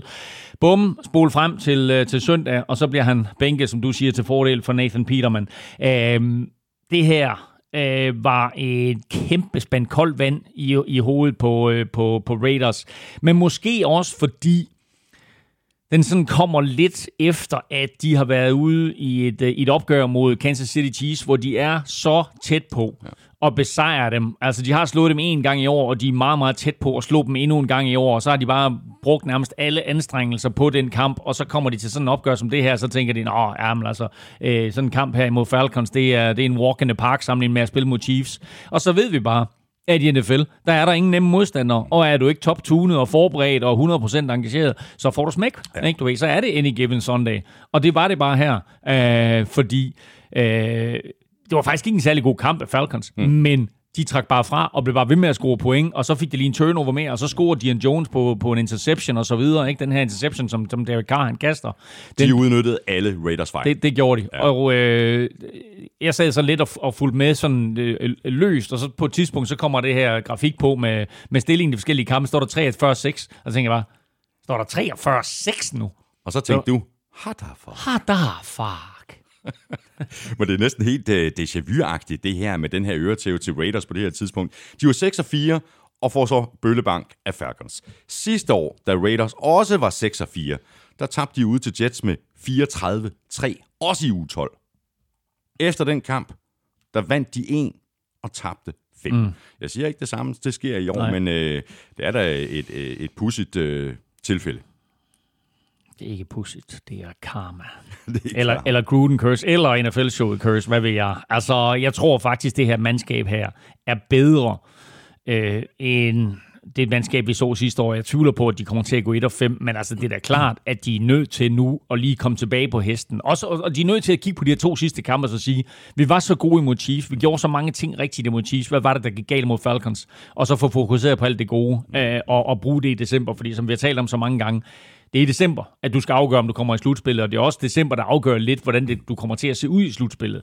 Uh, og der har Raiders altså en god mulighed stadigvæk for at nå det fjerde land. Er uh, Raheem Morris, er han i gang med at overbevise Arthur Blank om, at han skal uh, forlænge som head coach for Falcons? Altså nu har Falcons vundet fire ud af de seneste seks kampe under Morris, og nu ser Falcons vel mere eller mindre ud, sådan som vi forventede, at de ville se ud før sæsonen, men som de så ikke så ud under Dan Quinn. Mm. Uh, eksplosivt angreb, opportunistisk uh, forsvar. Til 4-2 nu under Raheem Morris, og den der 0-5 start under Dan Quinn gør jo rigtig, rigtig ondt. Altså af de fem nederlag der øh, under Dan Quinn, der burde de jo seriøst have vundet de tre. Uh, vi har The Watermelon Kick imod Dallas. Vi har en eller anden fuldstændig vanvittig nederlag til Chicago. Jeg kan ikke huske, hvad den tredje var, men uh, de bør vinde tre af de fem der. Og så er de pludselig 7 og 4 i stedet for 4 og 7, mm. og så ligger de jo faktisk på en wildcard-plads. Så øh, det, er, det er sådan lidt en ærgerlig sæson øh, for, øh, for, for Falcons her, øhm, og, og det er nok desværre for sent for dem at vende rundt på det. Mm. Falcons, de er altså 4-7, og de får besøg af Saints. Raiders, de er 6-5, og de spiller ude mod Jets. For the touchdown! Wow! Ugen spiller præsenteres af Tafel. Nu skal vi nemlig have trukket lod om uh, to kasser taffelchips. Uh, vi lægger ud med ugens spillere, hvor de nominerede var Antonio Gibson, Derrick Henry og Tyreek Hill. Og det var så en uh, afstemning, der nærmest var afgjort, før den overhovedet gik i gang. Uh, Antonio Gibson han fik uh, 7% af stemmerne. Det er mm. ikke meget. Derrick Henry fik uh, lidt mere, nemlig 24%. Tyreek Hill han fik uh, 69% Hvorfor kommer vi tilbage til lidt senere? Ja, præcis. Og jeg har faktisk aldrig set så mange af vores øh, gode lyttere skrive, hvordan de i virkeligheden har det med en spiller, altså Tyreek Hill, samtidig med, at de tager hatten af for hans øh, præstation. Der var rigtig, rigtig mange, der, ja. der skrev, at øh, han er et rigtig øh, dummer svin, ikke? men øh, sikkert over en, øh, en præstation. Elming, du er godt i gang, fordi det er jo dig, der er. Lykkenskud ind. Jeg har haft øh, hånden ned i sækken her et stykke tid, og jeg trækker et navn op her.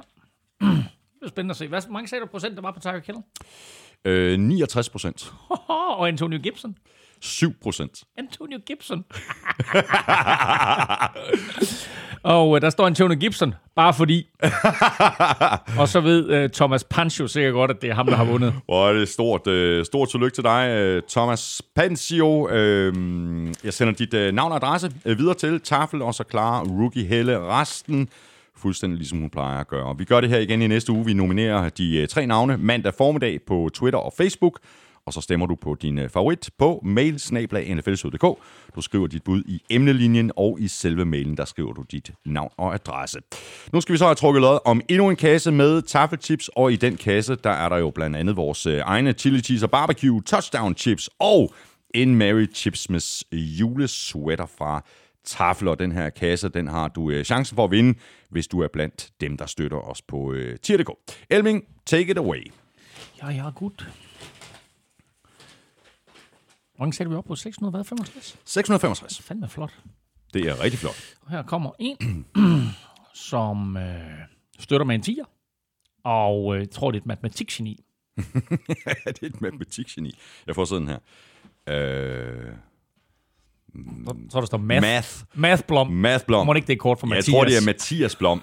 Jeg tror, det er Mathias Blom. Stort tillykke til dig, Mathias. Øh, og tusind tak for støtten på øh, tier.dk, både til dig og selvfølgelig også til I 664 øh, andre, der støtter os lige nu. I har alle chancen igen og hey, næste uge. Hey, Mathias. Vi skal have et billede af den der ja, det skal vi. Christmas sweater. Ja, fuldstændig. Chipsmas ja, jeg kan sweater. faktisk ikke huske, hvem det var, der vandt den i sidste uge, men øh, den må være på mig ud. Ja. Øh, vi, skal have nogle, øh, vi skal have nogle billeder, vi skal have både på, på Twitter og på øh, Facebook. Og Mathias, øh, du får øh, også en mail fra mig lidt senere i dag, når jeg så har fået din øh, postadresse, retur og dit øh, fulde navn, hvis du nu ikke hedder Mathias Blom, øh, men noget andet. Jamen, og så skal jeg også lige øh, bede om øh, den ønskede trøjestørrelse. Når jeg har alle de øh, oplysninger, så sender jeg dem videre til øh, Rookie Helle. Så er vi tilbage i øh, kampene, og det er vi med Bills sejr på 27-17 over Chargers. Fjerde kvartal var der sådan lidt øh, halvshaky for Bills, der lavede tre turnovers på tre angrebsserier i træk. Øh, det er ellers opskriften på nederlag, men øh, Bills de holdt øh, Chargers til et øh, enkelt field goal som konsekvens af de her tre turnovers. Ja, og det er jo en udfordring for Bills at de bliver ved med at sætte sig selv i de her situationer, hvor de egentlig er langt foran, og så øh, er ved at øh, på en eller anden måde få bragt modstanderne i spil igen og tabe kampene. Det har de altså gjort øh, et, et par gange efterhånden i år. Og øh, vi skal jo ikke øh, længere tilbage end, end slutspillet sidste år hvor de spiller på udebane mod Texans, og har dem fuldstændig nede i sækken, og så lukker dem ind, og går hen og taber kampen og ryger ud af slutspillet. Så øh, nu her i december, der skal de bruge tiden på at blive skarpere til at lukke kampe, fordi de har talentmassen på angrebet, og de har faktisk også et ganske okay forsvar. Mm. Som spiller en, en, en, en fin kamp, måske en af årets bedste kampe her. Ja, de havde rimelig ok styr på Justin Herbert. Men prøv at høre, jeg havde forventet, at uh, han ville have en, en god kamp, men han havde det svært imod et uh, Bills-mandskab, der både spillede hurtigt, brutalt og gav ham sådan nogle looks, som forvirrede den her unge quarterback en lille bit smule. Så det her var faktisk en fin indsats af det der Bills forsvar, men det er jo angrebet med de her tre turnovers, mm. som er ved at, at øsle det hele bort. Ja, nu holder de fast og, og vinder faktisk en overbevisende sejr øh, på, på 27-17, ikke?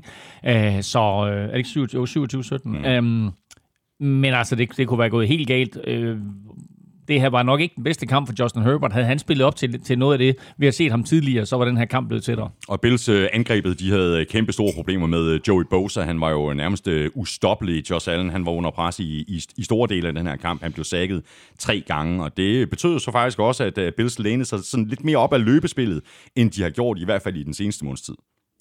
Ja, og det blev de også tvunget til, også fordi, øh, at øh, Josh Allen han jo øh, måtte udgå der og var, var ude et, et, et pænt stykke tid, og det så ikke godt ud, da han forlod banen, så man var sådan lidt bekymret for, hvor slemt det var. Han kom heldigvis ind, og, og han humpede der rundt derinde, men altså ender også med at løbe et touchdown ind, ikke? Altså, så han er en hård nyser.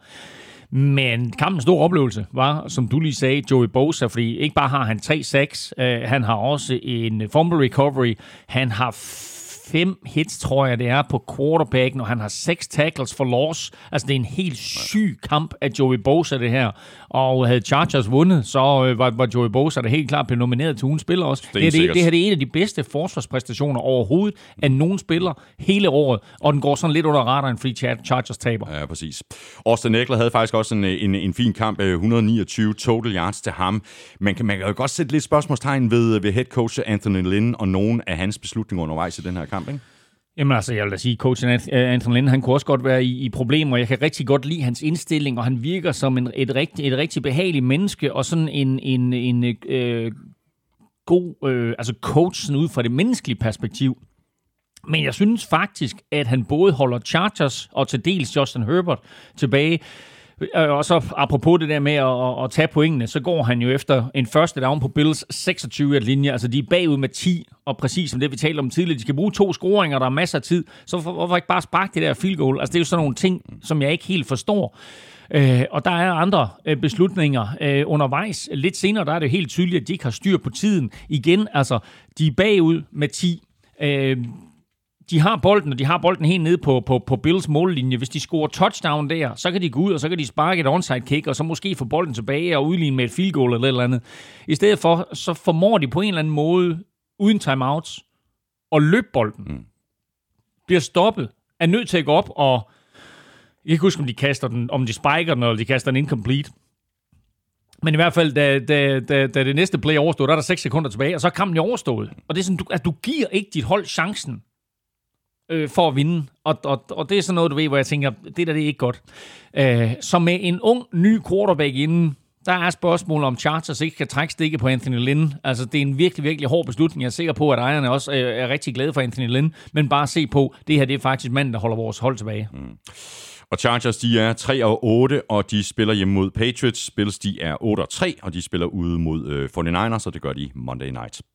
Vi havde jo begge to øh, Cardinals i picks øh, ude mod Patriots. Patriots de vandt så med 20-17 på Gillette Stadium, og kampen blev først afgjort til allersidst med et field goal af Nick Folk, og dermed er Patriots stadig med i kampen om slutspidspladserne. Ja, det er så vildt, men, øh, men det er de. Det er ikke nogen specielt prangende kamp, det her, men altså, de ender med at, uh, at vinde kampen, og de ender med at vinde med tre, og med far for at gentage mig selv, så vil jeg bare sige, take the goddamn points, fordi øh, sidste play i første halvleg, der står øh, Cardinals på 1 linjen De ved, der er, der er et play tilbage. Øh, de kan sparke et field goal og, og gå derfra med tre point. Øh, de er foran på det her tidspunkt med 10-7. Og det er klart, at når du spiller på Gillette, så vil det være rigtig, rigtig stort at kunne gå til pausen foran 17-7. Men øh, du, kan også gå til, du kan også bare sparke det der field goal, og så sige, fint nok, så går vi på pausen 13-7, masser af momentum. Nu brænder du, nu, nu, nu får du den ikke ind. Øh, det står i stedet for 10-7, og pludselig så er, det, så er det Patriots, der har momentum øh, ind i omklædningsrummet. Og det er sådan, altså... Det er jo en enorm stor afvejning. Altså om, omkring, øh, altså lidt en cost-benefit-analyse her, ikke? Øh, jeg er sikker på, altså, at, at øh, jeg ved det ikke. Altså, jeg, jeg, det var lige vil sige, jeg er sikker på, at jeg kan gå efter, efter, efter field goal der. Men jeg kan godt se indstillingen fra Cardinals omkring, at de vil have det touchdown kort før pausen. Men altså, nu, nu, nu giver det bagslag, og så taber de med tre point. Ja, det gør de, og de øh, scorer jo faktisk først igen i fjerde kvartal. Forsvaret, altså Patriots forsvaret, havde jo virkelig en godt styr på Kyler Murray, især i første kvartal, hvor Murray han blev presset til at stå og spille i lommen. Øh, han var minus to yards på jorden ved pausen. Øh, og Stefan Gilmore havde jo et godt fat i øh, DeAndre Hopkins. Ja, og øh, Patriots havde rigtig, rigtig godt fat i, i Kyler Murray og i Cardinals angreb i det hele taget. Altså, øh, de, øh, de er naturligvis, som altid Patriots, forberedt til fingerspidserne på at tage modstandernes bedste våben væk, og det er klart, at det var, det var Kyler Murray her. Uh, han løber for 31 yards i hele kampen, og han har et enkelt løb, der er på 15 yards, så det vil sige, at, at de resterende fem gange, han prøver på at løbe bolden, der giver det altså sådan 15-16 yards til sammen. Så Patriots havde fuldstændig styr på ham, hold ham i lommen, og når han prøver på at, øh, at, at, at stikke af, jamen altså, så har vi enten en spy eller nogle helt aftalte rush lanes for, for, for, for Øh, defensive line, som sørger for, at han ikke kan slippe afsted.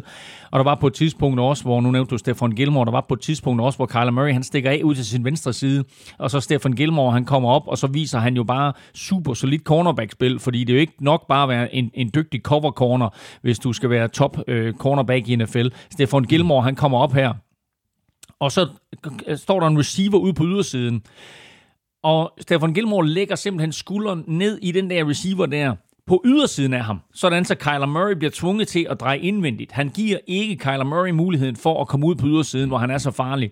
Så da han så bliver tvunget til at dreje indvendigt, så kommer der hjælp indenfra, og så bliver Kyler Murray taklet for minus 1 eller minus 2. Og det er bare sådan et enkelt spil i kampen, der er så vigtigt at vise den indstilling, som Patriots havde, og den indstilling, de havde omkring, eller hele den filosofi, de havde om at, at tage Kyler Murray ud af kampen. Cam Newton, jeg synes ikke rigtig, han ligner sig selv. Øh, 9 af 18 for 84 yards, øh, to interceptions. Øh, det er jo ikke normalt den slags statistikker, der står ud for den, øh, for den vindende quarterback. Okay, så har han så øh, 9 løb for 46 yards, men stadigvæk. Det var kun de der to ikke-quarterbacks i kampen mellem Broncos og Saints, der havde en dårligere dag end, ja. end Cam Newton. Men uh, Cam Newton han slipper derfra med, uh, med, med en sejr, og det gør han, fordi han på, det sidste, på den sidste angrebsserie skruede et par rigtig gode spil sammen. Både kast og løb. Og så var der det her spørgsmål øvrigt tidligt, og det kan godt være, at det var det, der var reference til, omkring de her roughing the passer penalties. Mm. Fordi vi talte også om det i sidste uge. Hvad sker der, når en quarterback kommer ud på sidelinjen, og han så finder, han går ud over sidelinjen, og så drejer op ad banen? Øh, så står forsvarsspilleren der lidt med hår i postkassen og ved ikke, hvad de skal gøre. På, den her, på det her afgørende drive, som fører til Nick, Nick Folks field goal, der kommer Cam Newton ud, og det er helt tydeligt, at han løber ud over sidelinjen. Det er der ikke nogen tvivl om. Men rookie Isaiah Simmons, som har været sådan lidt kold varm og er begyndt at spille bedre og bedre, også har sit første sack i den her kamp. Han rammer Cam Newton helt tydeligt inden for sidelinjen. Men fordi Cam Newton han rammer 3 meter ud over sidelinjen og vælter lidt hårdt ned, så ser det brutalt ud, mm. og så kaster dommerne fladet. Der var ingenting på den der, men det giver Patriots 15 yards, og så kommer Nick Folk ind og sparker et 50 yard field goal. Sådan gik det nemlig, og nu er Patriots 5 og 6. De spiller ude mod Chargers. Cardinals de er 6 og 5, og de spiller hjemme mod Rams. Og så er vi fremme ved det rene NFC Vest opgør mellem Rams og 49ers, og sejren på 23-20 på udebane til 49ers, kan vi vist roligt konstatere, var en af rundens helt store overraskelser. Rams de havde meget svært ved at producere på angrebet, især i de første tre quarters, kom så godt igen i fjerde quarter, men damn, hvor var der mange turnovers i, øh, i den her kamp, som øh, Søren Armstrong også var inde på i, øh, i Dick-quizzen. Der var faktisk flere kampe i den her spiluge, hvor det bare gik frem og tilbage med, med, med turnovers. Nu nævnte vi, at, at Bills havde en masse turnovers imod Chargers, men Chargers lavede turnover lige umiddelbart efter, at Bills gjorde, og det var det samme i den her kamp mellem 49ers og Rams. Øh, var det i første kvartal, eller var det midt i anden kvartal, der stod der 2-2 i turnovers. Det var sådan lidt, what? Mm. Uh, så, så frem og tilbage, og øh, en, uh, en overbevisende indsats af 49ers forsvar, ikke mindst imod det her Rams angreb, og for den sags skyld også af 49ers angreb, fordi vi har set Rams forsvar spille rigtig, rigtig godt i de senere uger, men øh, Kyle Shanahan, han kan altså et eller andet med at designe spil, ikke kun kastespil, men også løbespil, fordi mm. der var nogle gigantiske huller til, øh, til både for Niners running backs, men også til deres receiver, når de løb bolden. Og så fik vi jo det, man vist tydeligt eller roligt kan kalde for et big man touchdown Javon Kinlaw, alle 150 kilo. Rookie. Øh, og det er jo ikke engang en fumble return, det var en interception. Mm. Øh, skidt kast af Jared Goff, øh, som bliver ramt og får ikke sådan rigtig noget på den, og så kaster han lige ned i hænderne på Javon Kinlaw, og så øh, spacerer han med 4 km i timen øh, ind i endzonen, men trods alt været en 15-18 yards til et eller andet. Ja, jeg, jeg ved ikke, om du, ved du, om du så efter reklamepausen faktisk, hvor han, hvor han sad bare og i ilten ude på, hvor de løb de der 15-20 yards, han var helt færdig. Åh, oh, men nu, nu er Los Angeles jo også højt, højt op. nej. så ja, nej, men det, var, det, var, det, det er altid sjovt at se, når de store drenge, de scorer. Ja, og så lidt uh, nye våben var der, da, der var kommet tilbage. Uh, Debo Samuel var tilbage, havde en rigtig god kamp. Raheem Mostert var tilbage, og det giver selvfølgelig uh, Kyle Shanahan lidt uh, flere muligheder muligheder på angrebet, at han rent faktisk har en running back, øh, som kan udgøre en trussel. Ja, nu vil jeg bare lige tjekke lige op her. 27 yard var den, så jeg kan godt forstå. 27, han var jeg, helt, helt, helt færdig. Ej, det er længst, han løbet hele året jo. Men prøv at, ja, og, og øh, både Jerk McKinnon og Raheem Mostert øh, så rigtig gode ud. Raheem Mostert med den her eksplosive fart, som vi har set øh, fra ham før øh, han blev skadet, øh, viste det igen. Øh, og, og, og, det, og det er så imponerende nogle gange øh, at se nogle ting i langsom gengivelse, hvordan 49ers de åbner nogle huller op, hvor man bare tænker, hvorfor er der ikke en Rams-spiller der? Men det er simpelthen designet fra Kyle Shanahan, der gør, at der simpelthen bliver åbnet nogle, øh, nogle gigantiske huller. 49ers er foran 17-3 i den her kamp. Og der sagde jeg, tænkte, wow, de har godt styr på det her, ikke? Altså Jared Goff og company kunne jo ingenting. Øhm, så bliver det 17-6 på et field goal, og så øh, siger Aaron Donald, nu skal det være tid til, at, det sådan, at vi lige stepper ind i kampen her. Og så spiller han ellers en øh, fuldstændig vanvittig to, tre, fire serier måske, hvor han er totalt dominerende. Fremtvinger en fumble, som øh, Rams øh, udnytter til touchdown. Næste, angreb, næste, næste angrebsserie for 49ers igen, øh, jeg kan ikke huske med et turn eller hvad det er, men i hvert fald så får Rams bolden tilbage, scorer igen, så er de pludselig foran 2017. Og så tænker man, wow, nu, mm. kører, nu kører de den her hjem. Nick Mullins spiller ikke nogen god kamp. Men fra det punkt af, der fører han 49ers på to angrebsserier i træk til to field goals. Og så vinder de. Og så kan man sige om Nick Mullins, hvad man vil. Men... Og især den sidste angrebsserie, der ja. var det faktisk meget interessant, fordi jeg sad og tænkte, okay, hvad gør Kyle Shanahan nu? Mm. Altså, han kan jo ikke bede Nick Mullins om at kaste bolden, ja. men det var lige præcis det, han gjorde. Det gjorde han. Uh, og øh, han spiller øh, 55 halvdårlige minutter Nick Mullins. Men de sidste fem minutter, og de to angrebsserier der til to field goals, der afgør kampen. Mm. Med tanke på alle de øh, skader, som Fortin Anders de har haft, øh, også på forsvaret, så synes jeg faktisk, at øh, Robert Salas øh, indsats som defensiv koordinator i år er endnu større end sidste år. Et bud på, hvor han havner næste år, det kunne være i Detroit. Jeg mener faktisk, at han kommer derfra. Det er et godt bud. Nu er der i hvert fald en åbning. Så øh, han var i spil allerede sidste år til at blive, øh, blive head coach, og jeg vil sige, med, med det materiale, han har haft at arbejde med, øh, der er hans indsats i år måske øh, endnu vildere, ja. end det han præsterede sidste år. For i sidste år, der havde han jo et hav talent at gøre godt med.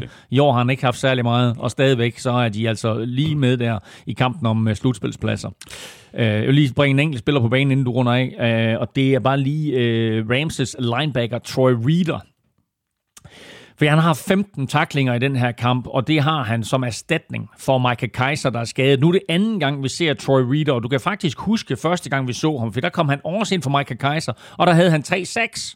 Lige, jeg kan ikke huske, om vi nominerede ham til ugens spiller i denne uge, men i hvert fald, så når han kommer ind der, så er han helt igennem forrygende. De skal da bare starte manden. De skal finde en måde at få ham på banen på, fordi han minder mig faktisk lidt om hele historien omkring London Fletcher. Kan du ikke huske ham, den mm. tidligere Rams linebacker også, som sad på bænken i, uh, i, i en hel sæson, og så til allersidst i spil u 17, så kommer han ind, og så laver han noget med 14 taklinger eller, eller andet, og så sagde Rams, hov, ham der, ham skal vi da have på banen næste år. Og så spillede han ellers to, tre, fire sæsoner, hvor han måske var NFL's bedste linebacker og havde en øh, forholdsvis gloværdig karriere, både for Rams og Bills, og han var tredje sted også, jeg ikke lige kan huske.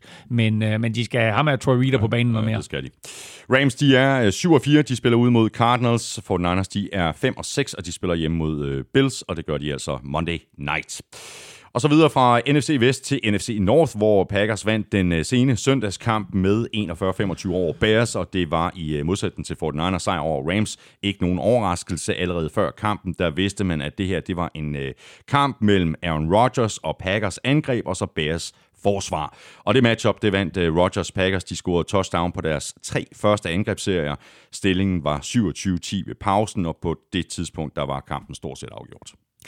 Og det interessante ved den her kamp, det var jo, at det var den sidste kamp søndag, og Bears faktisk vidste, da de gik på banen, at med en sejr, altså på den måde resultaterne var faldet ud på i løbet af søndagen der, at med en sejr, øh, der vil de faktisk sidde på øh, det syvende seed, altså den sidste, sidste playoff-plads der, øh, hvis bare de kunne vinde kampen. Øh, og det er, altså sådan taget i betragtning af, hvordan deres sæson har udmyndtet sig, og de havde haft fire nederlag i træk indtil, øh, indtil de mødte Packers her, så, øh, så var det jo lidt utroligt. Men de kunne altså ligesom komme tilbage på fod med en sejr her.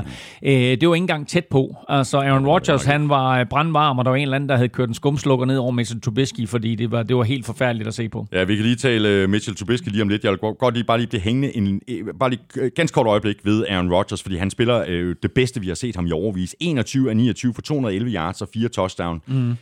Touchdownet til Alan Lazard. Masser af pres på, på Rodgers, der så bare stille og roligt fandt Lazard, der i øvrigt, altså lige pludselig, var pivåben. Nu taler du om det her med Kyle ja, Shanahan, der kan ja, designe ja, spillere ja, ja, ja, ja. He was uh, wide open. Ja, um, og øh, det sjove af det hele, det er jo, at Matt LaFleur jo øh, er oplært af, af Kyle Shanahan, så han har nogle af de samme ting øh, i, i sit angreb. Men øh, øh, Aaron Rodgers kaster fire touchdowns. Han kaster dem til fire forskellige spillere på fire forskellige måder. Mm. Touchdownet til Devonta Adams. Der er han også, som du siger, han er under pres. Men han siger, prøv at høre, nu smider jeg den der op i øh, 3,5 meters højde midt i endzonen, og så siger jeg, hey, Devonta, lav et play for mig. Det gør han. Bum, touchdown. Så er der touchdownet til, øh, til Mercedes Lewis. Der kører Mercedes Lewis sådan out and up. Øh, det er mere sådan et, et, et standard play, øh, men lægger en helt præcis bold ud i hjørnet til Mercedes Lewis. Så kommer den, du snakker om med Alan Lazard. Han er under pres. Han dribler sådan lidt tilbage, lidt som vi har set Patrick Mahomes. Under pres, under pres, under pres. Mm. Og så vipper han bare stille og roligt ind i hænderne på Alan Lazard. Og så det fjerde touchdown, det er til, øh, det er til Robert Tonyan. Det er, det er sådan en, en øh, ned igennem midten, hvor han også bare leverer en perfekt bold. Øh, altså Aaron Rodgers, på det her niveau, som han spiller på nu, og der er også mange, Matt LaFleur var også ude bagefter og sige, at uh, han er klart en MVP-kandidat, og det er han også. Mm. Uh, der er selvfølgelig lige et stykke vej op til Patrick Mahomes, men altså, Aaron Rodgers på den måde, han spiller her, der er han jo fuldstændig uhåndterlig. Og så skal det lige siges, at Bears var uden Akeem Hicks. Akeem Hicks blev skadet mod Vikings, og det øjeblik, han udgik af Vikings-kampen, der ændrede den kamp fuldstændig karakter. Og det gør den her kamp også, eller den ændrer ikke karakter, den er uden karakter, fordi han ikke er med af Kim Hicks. Og det der Bears forsvar uden af Kim Hicks er bare helt, helt anderledes end med af Kim Hicks. Og når så sådan en spiller er ude, så er der andre spillere, der skal steppe op og så sige, hey, det her det er min chance. Lidt eller det der, vi snakker om med Troy Reader fra, fra, fra Ramsey. Det er der ikke rigtig nogen, der gør. Og derfor så er Matt Nagy ude bagefter og kritiserer sit hold i stærkere vendinger, end jeg kan mindes ham eller ret mange andre head coaches kritiserer sit hold i, hvor han mere eller mindre svinede dem til og sagde, det her det var en pivring indsats, det var pinligt, og vi skal være bedre som hold, vi skal være bedre som mennesker, spillere og trænere til at være klar til sådan en kamp som det her. Mm. Og nu nævnte du jo øh, Mitchell Trubisky, øh, der var øh, tilbage som startende quarterback for Bears, og han sørgede der i hvert fald for et defensivt touchdown til Packers, efter at han fumblede. Han fumblede tre gange mistede så øh, kun den, den altså, ene. Jeg skulle lige sige, han, får, ja, han mistede den ene og kaster to interceptions, ikke? Så ja, han, har, ja, øh, han, har, han har tre turnovers øh, i, i den her kamp, og, og, og det ser ikke godt ud. Øh, Nick Foles var jo ikke til rådighed. Han blev også skadet i Vikings-kampen, øh, og har en muskelskade i bagdelen eller et eller andet. Øh, så han blev ikke klar, derfor så var det Trubisky, der fik chancen. Og Trubisky var jo faktisk inden den her kamp ubesejret i sæsonen. Det skal man lige tænke på. Han var 3-0, da, da Bears de skiftede quarterback. Nu kommer han ind her, og så fik vi at se den ægte Trubisky. Fordi det her, det var en det var pinlig indsats imod et forsvar, der ikke har spillet særlig godt i løbet af sæsonen. Men øh, han kunne altså ingenting. Han kaster to touchdowns øh, sent til Michael Robinson. Øh, det står, altså står det ikke 41 nu? Hvad var det, de er foran? Fordi de er langt, langt foran øh, Packers. Ikke? Det står 41 så ikke 41-6 eller noget i den retning. Mm-hmm. Og så kaster han to touchdowns til sidst til Michael Robinson, så det var overlænt af, af Packers, det her. I øvrigt med hensyn til at være, være overlegen, så har øh, Aaron Rodgers jo været overlegen i den tid, han har været øh, hos Packers, øh, når de har spillet mod Bears. Det her, der er spillet 201 kampe nu eller 201 kamp øh, imellem Packers og Bears i historien. Det er NFL's ældste rivalisering, og Bears førte i mange, mange år den der rivalisering. Nu nåede Packers som det første hold af de to øh, 100 sejre. Øh, det står nu 195, og så med seks uger gjorde det. Øh, Rodgers er 20 i sin karriere imod, ja, wow. imod, øh, imod Bears, ikke? så det er også derfor, at den lige pludselig er vendt på hovedet, den der. Ja. Og Packers, de er altså 8 og 3, og de spiller hjemme mod Eagles. Bears, de er 5 og 6, og de får besøg af Lions. Og så er vi nået til en uh, super spændende kamp mellem uh, Vikings og Panthers. Vikings, de var nede i sækken, uh, bagud med 21-10 efter tredje kvartal. Ikke mindst på grund af to spil lige i træk i begyndelsen af tredje kvartal fra rookie Jeremy Chin, der begge resulterede i touchdown, men Vikings de gav ikke op, og med en uh, forrige afslutning, så lykkedes det dem altså at hive en uh, sejr i land på 28-27. Før vi taler om Jeremy Chin, som vi selvfølgelig havde nomineret til ugens spiller, mm. hvis det altså havde lykkedes Panthers at vinde den her kamp. Før vi taler om ham, så lad os bare lige kigge på de sidste par minutter af den her kamp, som må have været nærmest udholdeligt spændende for fans af begge hold. Med to minutter og 10 sekunder tilbage, der begik uh, Vikings receiver Chad Bibe, Bibi. Bibi en Det, fejl. det, det, det, det, det, jo Don Bibis søn jo. Oh, det vidste jeg ikke Den engang. legendariske Bills receiver Oh, og special teamer. Ja. Men øh, uanset hvor legendarisk øh, faren var, så begik øh, Bibi i hvert fald en, øh, en fejl ved et punt. Panthers de bragte sig foran med 6 på et øh, field goal. Med 1.50 tilbage, der førte øh, Kirk Cousins og Vikings ned, hvor selvsamme Chad Bibi han greb et touchdown, og så var Vikings foran med et enkelt point. Og så var det jo ellers den øh, tidligere Vikings quarterback Teddy Bridgewaters tur. Han førte Panthers inden for field goal afstand med 6 sekunder tilbage på klokken, og der brændte Joey Sly så et forsøg fra 54 yards. Crazy afslutning på den kamp. Fuldstændig crazy afslutning, og der er også noget, som, som du ikke øh, har tid til at nævne der, som vi ikke gider komme ind på her, omkring den måde, som Panthers forvaltede tiden på til sidst. Fordi havde de forvaltet tiden bedre, så havde de aldrig givet Vikings chancen øh, for at vinde den her kamp. Men altså, de, øh, de formåede på en eller anden måde på to angrebsserier at bruge ganske, ganske få sekunder, og dermed så får Vikings altså bolden tilbage og scorer det her, øh, viser sig afgørende touchdown med, med, med ekstra point efterfølgende. Og så kommer Panthers alligevel op og står til Joey Sly 54 yard field goal, og jeg er blevet kæmpe Joey Sly-fan, og har jo tidligere sagt, at øh, han kommer til at sætte NFL-rekorden for længste field goal på et tidspunkt, så jeg tænkte, om 54 yards, Ja. det, det er et chip shot for ham. Mm. Og den var da også lang nok, men øh, den ramte også hjørneflade, hvis, det, hvis, der var, hvis der var sådan et i NFL, ikke? Så, øh, så et, et helt skidt, og det sjove det hele, det var, at øh, jeg sad på FaceTime med min far, Mm-hmm. Så øh, du ved, øh, det var sådan, du ved, min, fløj, min telefon den fløj ud af hænderne på mig nærmest, da, da, da, da, da han brændte det her field goal her. Så en, en, en vild sejr, øh, og en, en vigtig sejr, fordi øh, uanset hvem af de her to mandskaber, der er vundet, så havde de jo faktisk begge to været i spil til at, til at komme med i slutspillet. Nu er det så Vikings, der ligger på 8. side faktisk, altså pladsen lige uden for slutspillet i øjeblikket. Kommer der 16 hold i slutspillet, så ligger Vikings der på det der 8. seed og kommer altså med, men, øh, men Panthers må nok erkende, at øh, det her det var sidste chance i sæsonen, som i forvejen har været flot og overraskende. Ja, bestemt. øh, Det, der pilen den peger i, i den grad øh, fremad og opad for, øh, for Panthers, der jo er, er startet helt forfra i den her sæson. Jeremy Chin, han må stå meget højt på listen over Defensive Rookie of the Year-kandidater. Hvis der havde været nogen tvivl om, øh, hvem det skulle være indtil videre, så øh, må jeg sige, at så stemplede han i hvert fald godt og grundigt ind her. Jeg havde ham i forvejen øh, højt på min liste over bedste rookies i år. Hvis, du husker tilbage på vores draft-podcast, så roste jeg ham jo også i, i høje vendinger og håbede jo på, at Vikings ville tage Jeremy Chin.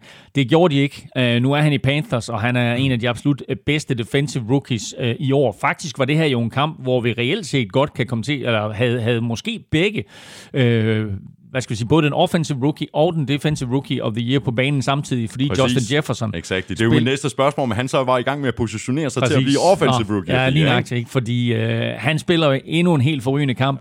Det er uden Adam Thielen på banen. Han griber to touchdowns, og han er her og der alle vegne, og han minder jo, øh, eller han, han giver Kirk Cousins det våben i NFL, som han gav Joe Burrow i college. Øh, og jeg vil bare sige, at alle de her rookie receiver, der er kommet ind, der er Justin Jefferson den, der gør det bedst. Justin Herbert, for det kommer til at stå mellem Justin og Justin, men Justin Herbert skal falde helt fra hinanden ude i, øh, i Los Angeles, hvis, hvis han ikke skal vinde den her Offensive Rookie of the Year. Men Justin Herbert, han er altså lige baghjulet, for han spiller altså helt forrygende for Vikings. Og Vikings, de er 5 og 6. De spiller hjemme mod øh, Jaguars. Panthers, de er 4 og 8, og de er gået på øh, deres bye week. Og så var jeg rigtig meget i tvivl om, hvem jeg ville tage i picks, Titans eller Colts. Vi gik begge to med Titans, og de vandt der også i Indianapolis. To Titans. Dammit, jeg Det troede, gjorde to, jeg troede, to ja, men, Coles. du, men du vandt alligevel i picks. Du vandt øh, runden med en enkelt. Nej, jeg troede, Jo, jeg, jeg, troede, der var mange flere. Nej, nej, nej, kun en enkelt. Nå. Men øh, Titans, de vandt øh, i Indianapolis med 45-26, og dermed så fik de altså øh, revanche for nederlaget tilbage fra øh, uge 10. Begge hold, de begyndte øh, rigtig godt, øh, sådan rent øh, angrebsmæssigt i første kvartal, men i andet kvartal, der stak øh, Titans simpelthen af. Colts havde ikke opskriften til at stoppe Derrick Henry og A.J. Brown, og så stod der 35-14 ved pausen. Jamen altså, det stod jo øh, det stod 14-14, altså øh, øh, Derrick Henry øh, scorer, øh, Coles scorer, og så scorer Titans igen, så scorer Coles. Står det 14-14, og så er det ligesom om, at Coles havde brugt alle deres kræfter mm. på at følge med til det punkt. Og så gik det jo sindssygt stærkt for Titans der. Så scorede de tre touchdowns i træk. Øh, og som du siger, 35-14 øh, ved pausen. Altså Derrick Henry scorer to gange der i anden kvartal. Øh, er allerede der op på tre touchdowns i kampen. Øh, og så kommer de ned på mållinjen igen. Og så finder Ryan Tannehill til Derrick Henry. Hele Coles forsvaret køber den der finde, og så spa- spacerer Ryan Tannehill jo ind. Øh, jeg skrev faktisk til min lillebror lige der, at det egentlig var lidt ærgerligt, at Derrick Henry han ikke fik det der touchdown der. Fordi hvis han nu havde scoret fire touchdowns i første halvleg, så kunne han faktisk begynde sådan at presse på og måske komme op og tangere legendariske Gale Sayers, som jo er gået bort her for ganske kort tid siden, le, øh, tangere hans rekord for seks touchdowns i en kamp. Uh, måske endda, hvem ved, øh, score syv. Nu bliver det kun ved de tre, i godsøjne tre, øh, fordi... øh, øh, der, der, der sker andre ting i anden halvleg, øh, men Øh, det var, uh, det var en, en imponerende første halvleg af Titans, hvor vildt. kampen jo mere eller mindre bare var afgjort efter det punkt, ja. og så var det bare et spørgsmål om at holde fast i anden halvleg. Ja. Ja. Og Colts var uden øh, DeForest Buckner, øh, der jo var røget på øh, covid-19-listen. Øh, nogle gange lægger man måske mest mærke til en spiller, når han ikke er med. De var jo hårdt ramt på forsvaret i det hele taget. De havde tre starter ude, altså det Forrest Buckner, som du nævner, som har været en af de absolut bedste i, øh, i NFL hele sæsonen. Super skifte for ham fra, fra 49ers til, til Colts. Så var de uden øh, linebacker øh, Bobby Okereke, øh, og så uden defensive end Nico Autry. Og med tre mand ude på den måde der, øh, der var det, der fik, vidste vi godt i forvejen, at de ville få svært ved at stoppe Derrick Henry, så havde vi måske nok forventet, at det ville blive i anden halvleg, men det var altså i første halvleg, at, at de virkelig øh, valgte bare at sige, her, her er en dosis øh, Derrick Henry, prøv at se, hvad I kan gøre ved det, og det kunne de ikke gøre noget ved, og så havde han altså 140 yards plus i første halvleg og, øh, og, og tre touchdowns. Jeg hørte, øh, ja, vil du Nej, det, i, i forhold til Derrick Henry, så Ja. ja. kom han jo øh, faktisk over 5.000 yards i karrieren. Han er på 1.257 yards for sæsonen. Ligger til at få flest løbeyards for andet år i træk. Mm. Sidste mand, der gjorde det, altså flest løbeyards to år i træk, var... Adrian Peterson. Nej, Øh, det, øh, hvad hedder han? Chris, Chris Johnson? mm, heller ikke. Det Skal- var, faktisk, det var faktisk mit bud. Okay, også. skal, skal jeg længere tilbage, eller hvor skal jeg hen? Mm, nej, det er midt i 2000 2000-tallet. Midt i 2000-tallet. Øh, Adrian James. Der er Daniel Tomlinson. Dammit. Okay. Ja, ja. ja. okay. Det var en lille ekstra quiz. Ja, jamen, der var god.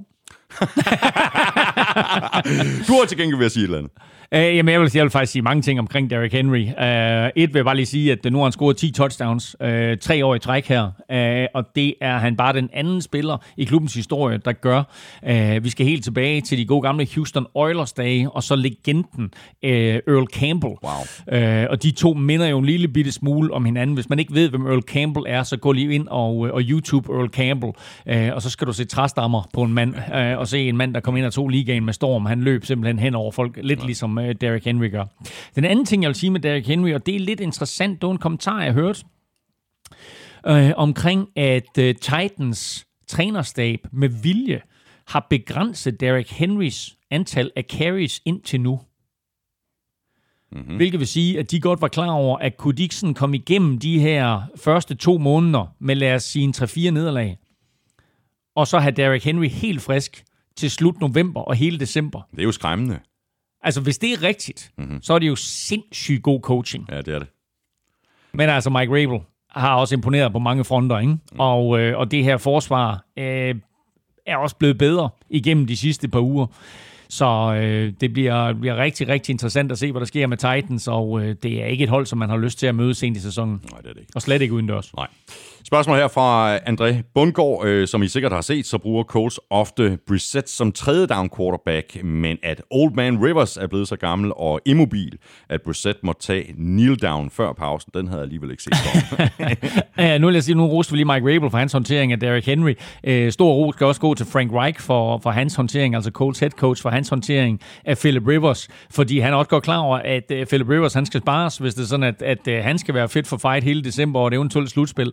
Så de har også begrænset uh, det antal plays, han tager, og der er helt klart nogle plays, hvor der sådan, at, eller nogle serier, hvor det simpelthen siger, nu sætter vi lige Jacob Brissett ind, mm. uh, de her plays, uh, den her serie her passer bedre til ham, og så lader vi uh, Philip Rivers uh, stå på sidelinjen. Uh, og det der med de der kneel downs, ikke? Nå, men altså fair nok ikke, altså der er ingen grund til at, at tage en chance på Philip Rivers og sætte bare Jacob Brissett ind til det, men det er meget klogt af, af Colts øh, og spare Philip Rivers på den måde. Og Colts, de er 7 og 4, de spiller ud mod Texans, Titans, de er 8 og 3, og de får besøg af Browns. Så så er vi øh, frem ved desserten. Chiefs, de vandt med 27-24 ud over Buccaneers, der er presset på i anden halvleg og især i fjerde kvartal, men det lykkedes altså ikke for Tom Brady at fuldende comebacket. Øhm, der var faktisk flere af vores lyttere, der allerede stemte på Tyreek Hill til ugen spiller efter første quarter. Øh, og det var derfor, jeg talte om, da vi var fremme mm. ved ugens øh, spillerkonkurrence, at øh, den her øh, afstemning dybest set var afgjort, før den overhovedet blev sat i gang. Det var også helt crazy. 203 yards. Syv bolde. 203 yards, syv bolde, to, to touchdowns, touchdowns i første kvartal alene. Så er vi ligesom i gang, ikke? Han ender på 269 yards og tre touchdowns. Øh, og det vil sige, at efter første kvartal, der får han altså kun øh, 66 yards. Øh, men 66 yards og touchdown, det vil de fleste receiver være glade for på en hel kamp. Mm. Øh, det var så det, han endte med i, i resten af kampen. Øh, de havde faktisk en chance, hvis, hvis, hvis de virkelig ville øh, Chiefs her til at presse på for NFL-rekorden, som er en fyr, der hedder Flipper Anderson fra Rams, mm. der har på 336 yards. Jeg mener faktisk, at Flipper Andersons rekord kom i en overtidskamp, så han har faktisk haft lidt ekstra tid at, at, at gøre godt med os. Men, øh, men øh, for det første, så tog det jo, det tog faktisk øh, boks en quarter eller, en, eller halvanden quarter at få justeret ind, fordi de prøvede på at, at køre på unge cornerbacks i noget mand-til-mand opdækning på Tyreek Hill, og som Patrick Mahomes han sagde bagefter, når vi ser sådan noget, så går vi bare efter øh, mm. Tyreek Hill, så kaster han bare op, og så ser vi, hvad der sker, for der er ikke nogen, der kan dække ham øh, i, i, i en ren sprint. Uh, og så kan jeg huske, at jeg sad, øh, på, jeg sad i Los Angeles for er det to år siden nu, og så det der fuldstændig vilde shootout mellem Rams og Chiefs, som endte 55-51 eller noget i den retning. Ikke? Øh, og det, der imponerede mig mest ved Tyreek Hill, var faktisk ikke hans fart. Det er hans hænder. Og hans springkraft. Fordi selv når det er sådan en en mod en situation imod en cornerback, og de fleste cornerbacks, de er altså højere, end han er, så går han op, og så henter han bolden. Super stærke hænder, super effektiv i de der en mod en situationer, og det er bare sådan en undervurderet kvalitet. Alle snakker om, om han er så og så hurtig, og han er så og så vild, og det er han også. Man kan også se den måde, han bevæger sig på. Altså det er sådan super eksplosivt, eksplosivt ikke? Han, hans nickname er jo The Cheetah, altså geparden, og den måde, han bevæger sig på, minder jo også sådan en måde om, om den der elegance, en gepard bevæger sig på. Men jeg er meget, meget imponeret over hans hænder. Mm. Og så er det jo, øh, det er jo helt vildt, at øh, Boks Box overhovedet øh, kæmpede sig tilbage i den her kamp. Der var ikke ret meget, der, der lykkedes på angrebet i begyndelsen af kampen. Brady, han missede åbne receiver. Mike Evans tabte bolde, og i anden halvleg, der kastede Brady to interceptions. Men det var så også Brady og Mike Evans, der var tæt på at bringe Box helt tilbage. Ja, og, og hvis vi lige holder fast i første halvleg, inden jeg skal nok komme tilbage til det der, hvis vi lige holder fast i første halvleg, holder fast i første halvleg, så burde Chiefs jo nok have lukket ballet. Præcis i første halvleg, fordi de har 42 plays imod 22. De har 377 yards imod 131. Med Holmes kaster for 359 yards i første halvleg. 359 yards i første halvleg. Crazy. Brady kaster for 117. Men de er tre gange i red zone, hvor de kun kommer derfra med 6 point. Og det vil sige, at du har de der to touchdowns af, af Tyreek Hill, og så har du to field goals. Og det vil sige, at de får faktisk kun 20 point ud af øh, en situation, hvor de reelt set måske skal have 35. Og det er grunden til, at Box de kan komme tilbage. Fordi i anden halvleg, der får Box justeret sit forsvar, så det ikke bliver helt så nemt for Chiefs at flytte bolden. Og igen, så kommer vi ud i den her situation, som vi så imod Chargers, som vi har set to gange, eller en gang mod Raiders, og et par andre gange i løbet af sæsonen, mm. at der lige pludselig ikke er noget rytme i det her Chiefs-angreb. Og derfor er Buccaneers lige pludselig ved at komme tilbage. Uh, Buccaneers kan godt vinde den her kamp, hvis ikke Brady kaster to interceptions. Præcis. Så det, det hænger igen på den gamle mand. Mm. Fordi på den måde, som Box forsvar får justeret i anden halvleg på, og får lukket fuldstændig ned for Chiefs. Chiefs scorer syv point i anden halvleg. Hvis ikke Brady han kaster de to interceptions, og de er elendige begge to, øh, så kan Box godt vinde den her kamp. Men de to interceptions, så kan de ikke. Mm. Har du nogen forklaring på, øh, at øh, Buccaneers angreb fungerer bedre i anden halvleg end i første halvleg? Øh, det er jo ikke første gang, at vi har set Box starte meget langsomt på angrebet. Altså i første halvleg, så virker det til, nå okay, er det, er det den gamle Tom Brady, der nu kaster han godt nok to interceptions her, men er det den gamle Brady, der lige skal have gang i stængerne, eller hvad i verden foregår der? Ja, måske er det også et spørgsmål om, at, at uh, Chiefs forsvar måske bliver en lille smule løsere i, i anden halvleg, men generelt så... Øh, så var det ligesom om, altså der var bare en eller anden form for momentumskifte, øh, og, øh, og, og, og øh, det kommer faktisk ned til en tredje down og syv, hvor hvis ikke Chiefs de får den tredje down og syv, så, øh, så får Buccaneers bolden tilbage. Øh, og hvad gør Mahomes så? Så ruller han ud til sin venstre side, altså sådan set imod. Normalt, hvis du vil bede en quarterback om at rulle ud, så han rullet ud til, til, til, til, til den side med, med den arm, han kaster. Ikke? Men han ruller ud til sin venstre side, og så træder han på en eller anden måde tilbage ind i højre side, og så kaster han lige over på, på den anden side af første dagmarkering til Tyreek Hill. Så endnu et stort spil af Tyreek Hill. Mm. Det er ikke et touchdown, det er ikke noget, der kommer til at stå i rekordbøgerne. Men det var vigtigt. Men, men det catch der for 8 ja. yards, det giver dem en første down. Box har ikke flere timeouts, og så, så, så, så er kampen overstået. Får de ikke det play, så får Tom Brady bolden tilbage, og hvem ved, så kan det være, at den gamle mand alligevel kunne have lavet magi til sidst. Men lige nu der er Buccaneers 7 og 5. Øh, de er gået på øh, bye week. Chiefs de er 10 øh, og 1, og de får besøg af Broncos, så du har lige en, en pointe mere. Jamen lidt, lidt ligesom vi talte om med, hvem var, hvem var det andet hold, der, der kun mødtes hver fjerde år. Så mødes de her to hold jo også kun hvert fjerde år. De ligger i hver sin, sin halvdel, altså AFC og NFC. Og sidste gang, at Chiefs vandt over Box, det var den 5. september 1993. Okay. Wow. Hvem var quarterback for de to hold? Tilbage i 93. Chiefs mod Buccaneers. 1993. 93. Ja, ja det er jeg også, det er et rimelig svar, men, men jeg vil så sige det på en måde. Der er jo en grund til, at jeg stiller dig det spørgsmål. Okay. 93? ja. De er begge to tidligere for Niners quarterbacks. Er det rigtigt? Mm. 93? Mm. Hvem spillede, hvem spillede quarterback for Chiefs?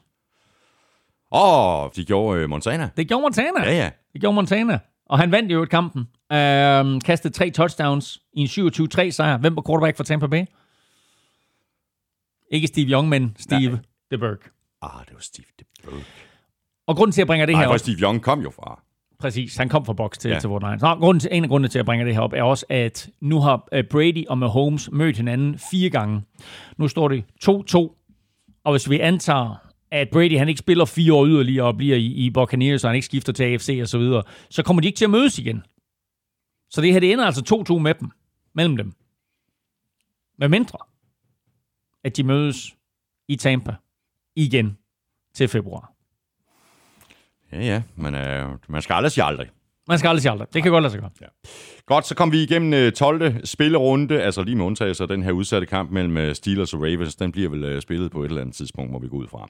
Og det betyder så, at vi ser frem mod 13. spillerunde lige om lidt, når vi skal have sat vores picks. Spørgsmålet er, om der er blevet rykket rundt på dit momentometer, Elming. Det er der garanteret hister her, men er der rykket rundt øh, i toppen? Hvad tror du selv? Det tror jeg ikke, der Hvorfor tror du ikke det? Det er, fordi Steelers har ikke spillet. Det er nemlig rigtigt. Men der kunne godt være sket noget på øh, andenpladsen, tredjepladsen, fjerdepladsen. Øh, Chiefs vandt, Saints vandt, så de er ikke rykket rundt. Øh, jeg er faktisk lidt i syv sind, om jeg skal udgive min momentometer. Det kommer, det kommer der faktisk nok ikke før torsdag morgen jo. I og med, at øh, Steelers og Ravens først spiller onsdag. Uh, det er en cliffhanger. Det, det, det kan man roligt sige. I øvrigt vil jeg lige sige, at øh, nu er den her kamp jo blevet udsat, udsat, udsat, og Lamar Jackson spiller ikke med, så jeg vil gerne have lov til at ændre mit pick i Steelers Ravens fra sidste uge. Ja. Jeg sagde Ravens, fordi jeg tænkte, mm. Lamar Jackson kan godt overraske på Thanksgiving. Ikke, du ved. Så vil jeg, jeg vil gerne ændre mit pick. Du vil gerne ændre dit pick? Ja. Kan man det? Det er jeg ikke meget for. Men øh, ved du hvad? Men altså, det, det er sådan lidt en, en speciel situation, det her. Ja, det, det er december, det er jul, ikke? Det er godt, så har vi begge to Steelers. Nu så hæber jeg helt vildt meget på Ravens. Godt, jamen øh, uanset hvornår du øh, lægger dit øh, momentometer op øh, på gudklud.dk, øh, Elming, om det sker i dag, om det sker onsdag, eller om det først sker torsdag, jamen så ligger det altså det samme sted, som øh, det altid plejer at ligge. Vi skal have quizzen! Åh. Oh. Det er tid til quiz, quiz, quiz, quiz, quiz.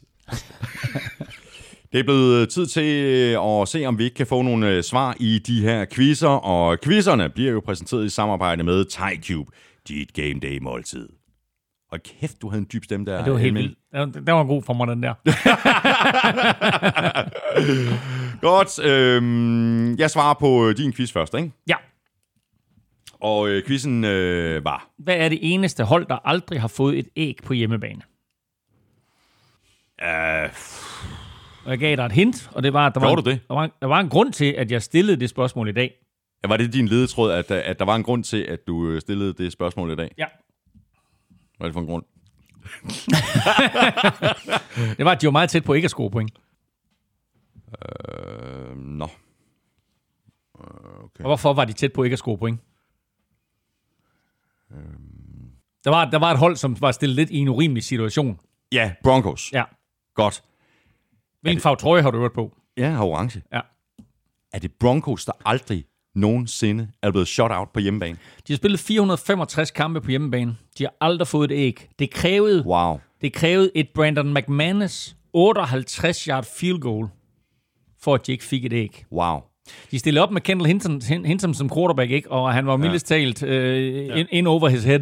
Ja. Øh, men de fik et Brandon McManus 58 yard field goal, og dermed undgik de et æg. Wow. Som ikke jeg var, i givet fald have Okay, om jeg havde slet ikke fanget det der lille hint der, som du ellers øh, gav mig, og som jeg øh, naturligvis burde have fanget. Fordi jeg var ude i noget, ah, man kan vide, om det ikke er et af de yngre mandskaber. Mm. Øh, altså som Panthers for eksempel, ja, ikke? Øh, fordi de ikke Præcis. har spillet lige så mange Ja, år. ja. Øh, men okay.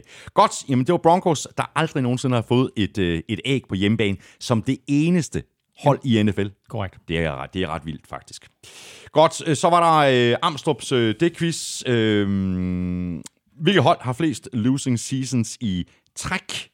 Det er altså ikke Browns. De har haft, øh, de har haft 12 i træk, mm. men øh, de får ikke en losing season i år. Der er altså et øh, hold, der har haft endnu flere losing Altså, seasons i træk. Ja, men jeg ved, at Buffalo Bills, de gik, var det 15 år eller 16 år i træk, uden at komme i slutspillet. Så jeg, jeg starter med Bills. Ja, det er et godt bud, men det er ikke det rigtige svar. Nej. Nej. Øhm, og det er fordi, de helt sikkert har haft nogle winning seasons, mm, eller mm. i hvert fald 8-8 sæsoner undervejs der, hvor de ikke kom i slutspillet. Så siger Buccaneers, Det er fuldstændig korrekt. for jeg tror, at de kom ind øh, i NFL, øh, der åbnede de ud med at tabe alle kampene i en sæson, øh, og de tabte også de fire... Nej, øh, hvordan var det, det var? Øh, ja, de tabte... Jeg mener, de, tabte, de gik 0-14 i deres første sæson, ikke? Og så tabte de også en 3-4 stykker året efter, og så videre. Øh, men, øh, men det har været lige der i starten af deres... Det har det. Det er øh, Buccaneers 14 sæsoner fra 1983 til 1996. Wow, så var det ikke engang, da de kom ind i ligaen. Nå, hold da op. Nå, men prøv at det var dejligt, fordi det var, også det, det var på det tidspunkt, hvor de spillede i NFC Central sammen med Vikings, så der kan jeg huske, det var sådan nogle kampe, hvor man, man, man skulle bare vinde over dem. Så, nå, Ja, godt. det var jo dengang, hvor det sådan, at man skulle bare vinde over Tampa Bay, og man skulle bare vinde over Green Bay. Men uh, Those days are over. those, those days are over, mister. Lige om lidt, der skal vi sat vores øh, picks til u 13. Inden vi gør det, så skal vi lige have lidt øh, input fra Lukas Willumsen, der selvfølgelig holder regnskab med Steelers Ravens, der Tak så for det. bliver talt med i, i næste uge, når vi laver vores udsendelse næste uge. Claus er fortsat ubesejret i Thanksgiving-opgør. Vi kan bladre. Woo! Og det betyder så også, at han øh, vandt runden med 12-11, og dermed kommer Claus langsomt nærmere, men Thomas fører fortsat nu med 111 mod 109. Claus skal i denne uge forsøge at bryde en uheldig stime i nogle meget specifikke opgør. Claus har nemlig 0-8 de seneste 8 gange, hvor Colts har spillet på udebane kl. 19, som de gør på søndag imod Texans. For Thomas' vedkommende, der bliver opgøret mellem Cardinals og Rams måske et turning point, fordi han kommer ind til opgøret med en 0-3 record i Cardinals seneste tre kampe og en 0-4 record i Rams seneste fire kampe. Så det er du fuldstændig ret i, Lukas. Jeg, jeg kan næsten ikke undgå, at, hvis, vi- altså med mindre, at de spiller uafgjort. Nå. Og øh, så skriver Lukas her som øh, afslutning, og når ja, efter 12 spiluger, så er der kun et hold, som Claus fortsat ikke har troet på i picks i år, og det er Bears. Har ikke det? Nej. Wow. Nå. Ja, det gik jo galt til at starte med. Det, Ja. det går godt her det sidste. Det- sidste fem uger. Godt, så skal vi øh, i gang med 13. spillerunde. To hold er på bye week, og det er Buccaneers og Panthers. Og, Øh, og, og igen er jo sådan en mærkelig konstruktion af, af kampprogrammet, ikke? at vi spiller en hel Thanksgiving her, hvor alle hold spiller, ja, bortset lige fra Steelers og Ravens indtil videre, men øh, så i næste uge, så har vi lige to hold, der mangler at være på bye. Men det er altså ja. Bucks og, og Panthers, og når de så har været, haft deres frie uge, så har alle hold spillet samme antal kampe. Mm. Vi lægger ud med uh, Titans-Browns. Jeg siger Titans. Prøv at det er jo faktisk en kamp mellem to hold, der spiller på præcis samme måde. Hold kampen tæt, og så lad din stjerne running back afgøre det i fjerde kvartal. Så du siger Titans. Ja. Øh, jeg siger også Titans. Steelers-Washington. Uh, Steelers... Nå, undskyld, jeg, var, jeg havde lige en. Uh, Steelers Washington er jo så først... Uh, den er jo så sat til mandag. Det er den nemlig. Det er Uh, jeg siger Steelers. Og jeg har også Steelers. Jets, Raiders. Raiders. Raiders. Tag nu chancen. Ja. Det gjorde du ikke. Nej. Nej. Uh, Vikings, Jaguars. Vikings. Vikings. Dolphins, Bengals. Dolphins. Dolphins. Texans, Colts. Colts. Og også Colts. Vel mærke, at Texans hold jo uden Will Fuller. Mm. Mm-hmm. Bears, Lions. Lions. Jamen, jeg siger Lions. Ja, en ringekamp. Ja, det er det. Og Bears Lions. Jamen, jeg siger også Lions. Falcons, Saints. Vi begik en brøler her øh, for et par uger tid siden, ikke? Vi begge to gik med, med, med Falcons, Falcons. imod Saints, ikke? Ja, Nu tager jeg Saints. jeg tror også Saints. Seahawks, Giants. Seahawks. Seahawks. Cardinals, Rams. Den er spændende. Ja, Og jeg er meget i tvivl. Ja. Cardinals er inde i en, i en skidt stime, ikke? Jo. Havde det ikke været for Hale Murray, så har de tabt fire i træk. Ja. Og Rams, de har et eller andet, som de skal bevise nu. Nu tabte de lige til 49ers, ikke? Ja. Øhm, jeg siger Cardinals alligevel. Jeg siger Cardinals. Så siger Rams. Hvis jeg havde sagt Rams, havde du så sagt Cardinals. Det tror jeg. Chargers, Patriots, også i tvivl. Ja. Damn. Det er i Los Angeles, og det er en af to kampe, som New England Patriots de spiller i Los Angeles. Så jeg forventer faktisk, at de bliver på mm. vestkysten. Der de skal ja. spille mod Chargers i den her uge, så skal de spille mod Rams ugen efter. Jeg siger faktisk, de taber til Chargers. Så jeg siger Jamen, jeg, Chargers. jeg, jeg har også Chargers til at okay, vinde. godt. Øh, Packers, Eagles. Packers. Pa- Packers. Chiefs, Broncos. Chiefs. Chiefs. Ravens, Cowboys. Som, Ravens. som så bliver Tuesday Night Football mm, jo. Mm. Øh, der siger Ravens også. Der er de har Lamar Jackson tilbage på det tidspunkt. Mm. Og så har vi øh, 49ers, Bills. Wow. Ja, jeg siger Bills. Wow.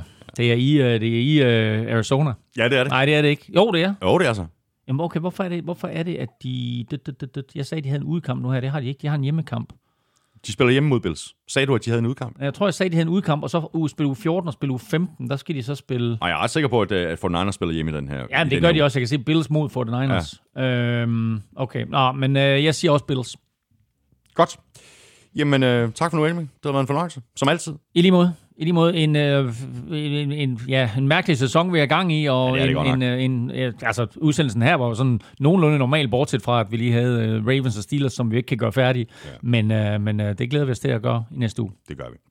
Tak for det, og tak også til dig, fordi du lyttede med. Hvis du øh, synes om det, vi laver, så kan du overveje at gøre, som øh, 665 øh, gode mennesker allerede gør. Nemlig at støtte os med et valgfrit beløb på tier.dk. Du kan også trykke på øh, linket til øh, tier på nflshow.dk. Og lige ved siden af det link, der er der et andet link, og det er linket til øh, shoppen, som du finder på nflshow.dk-shop. Det er jo også en måde at, støtte os på.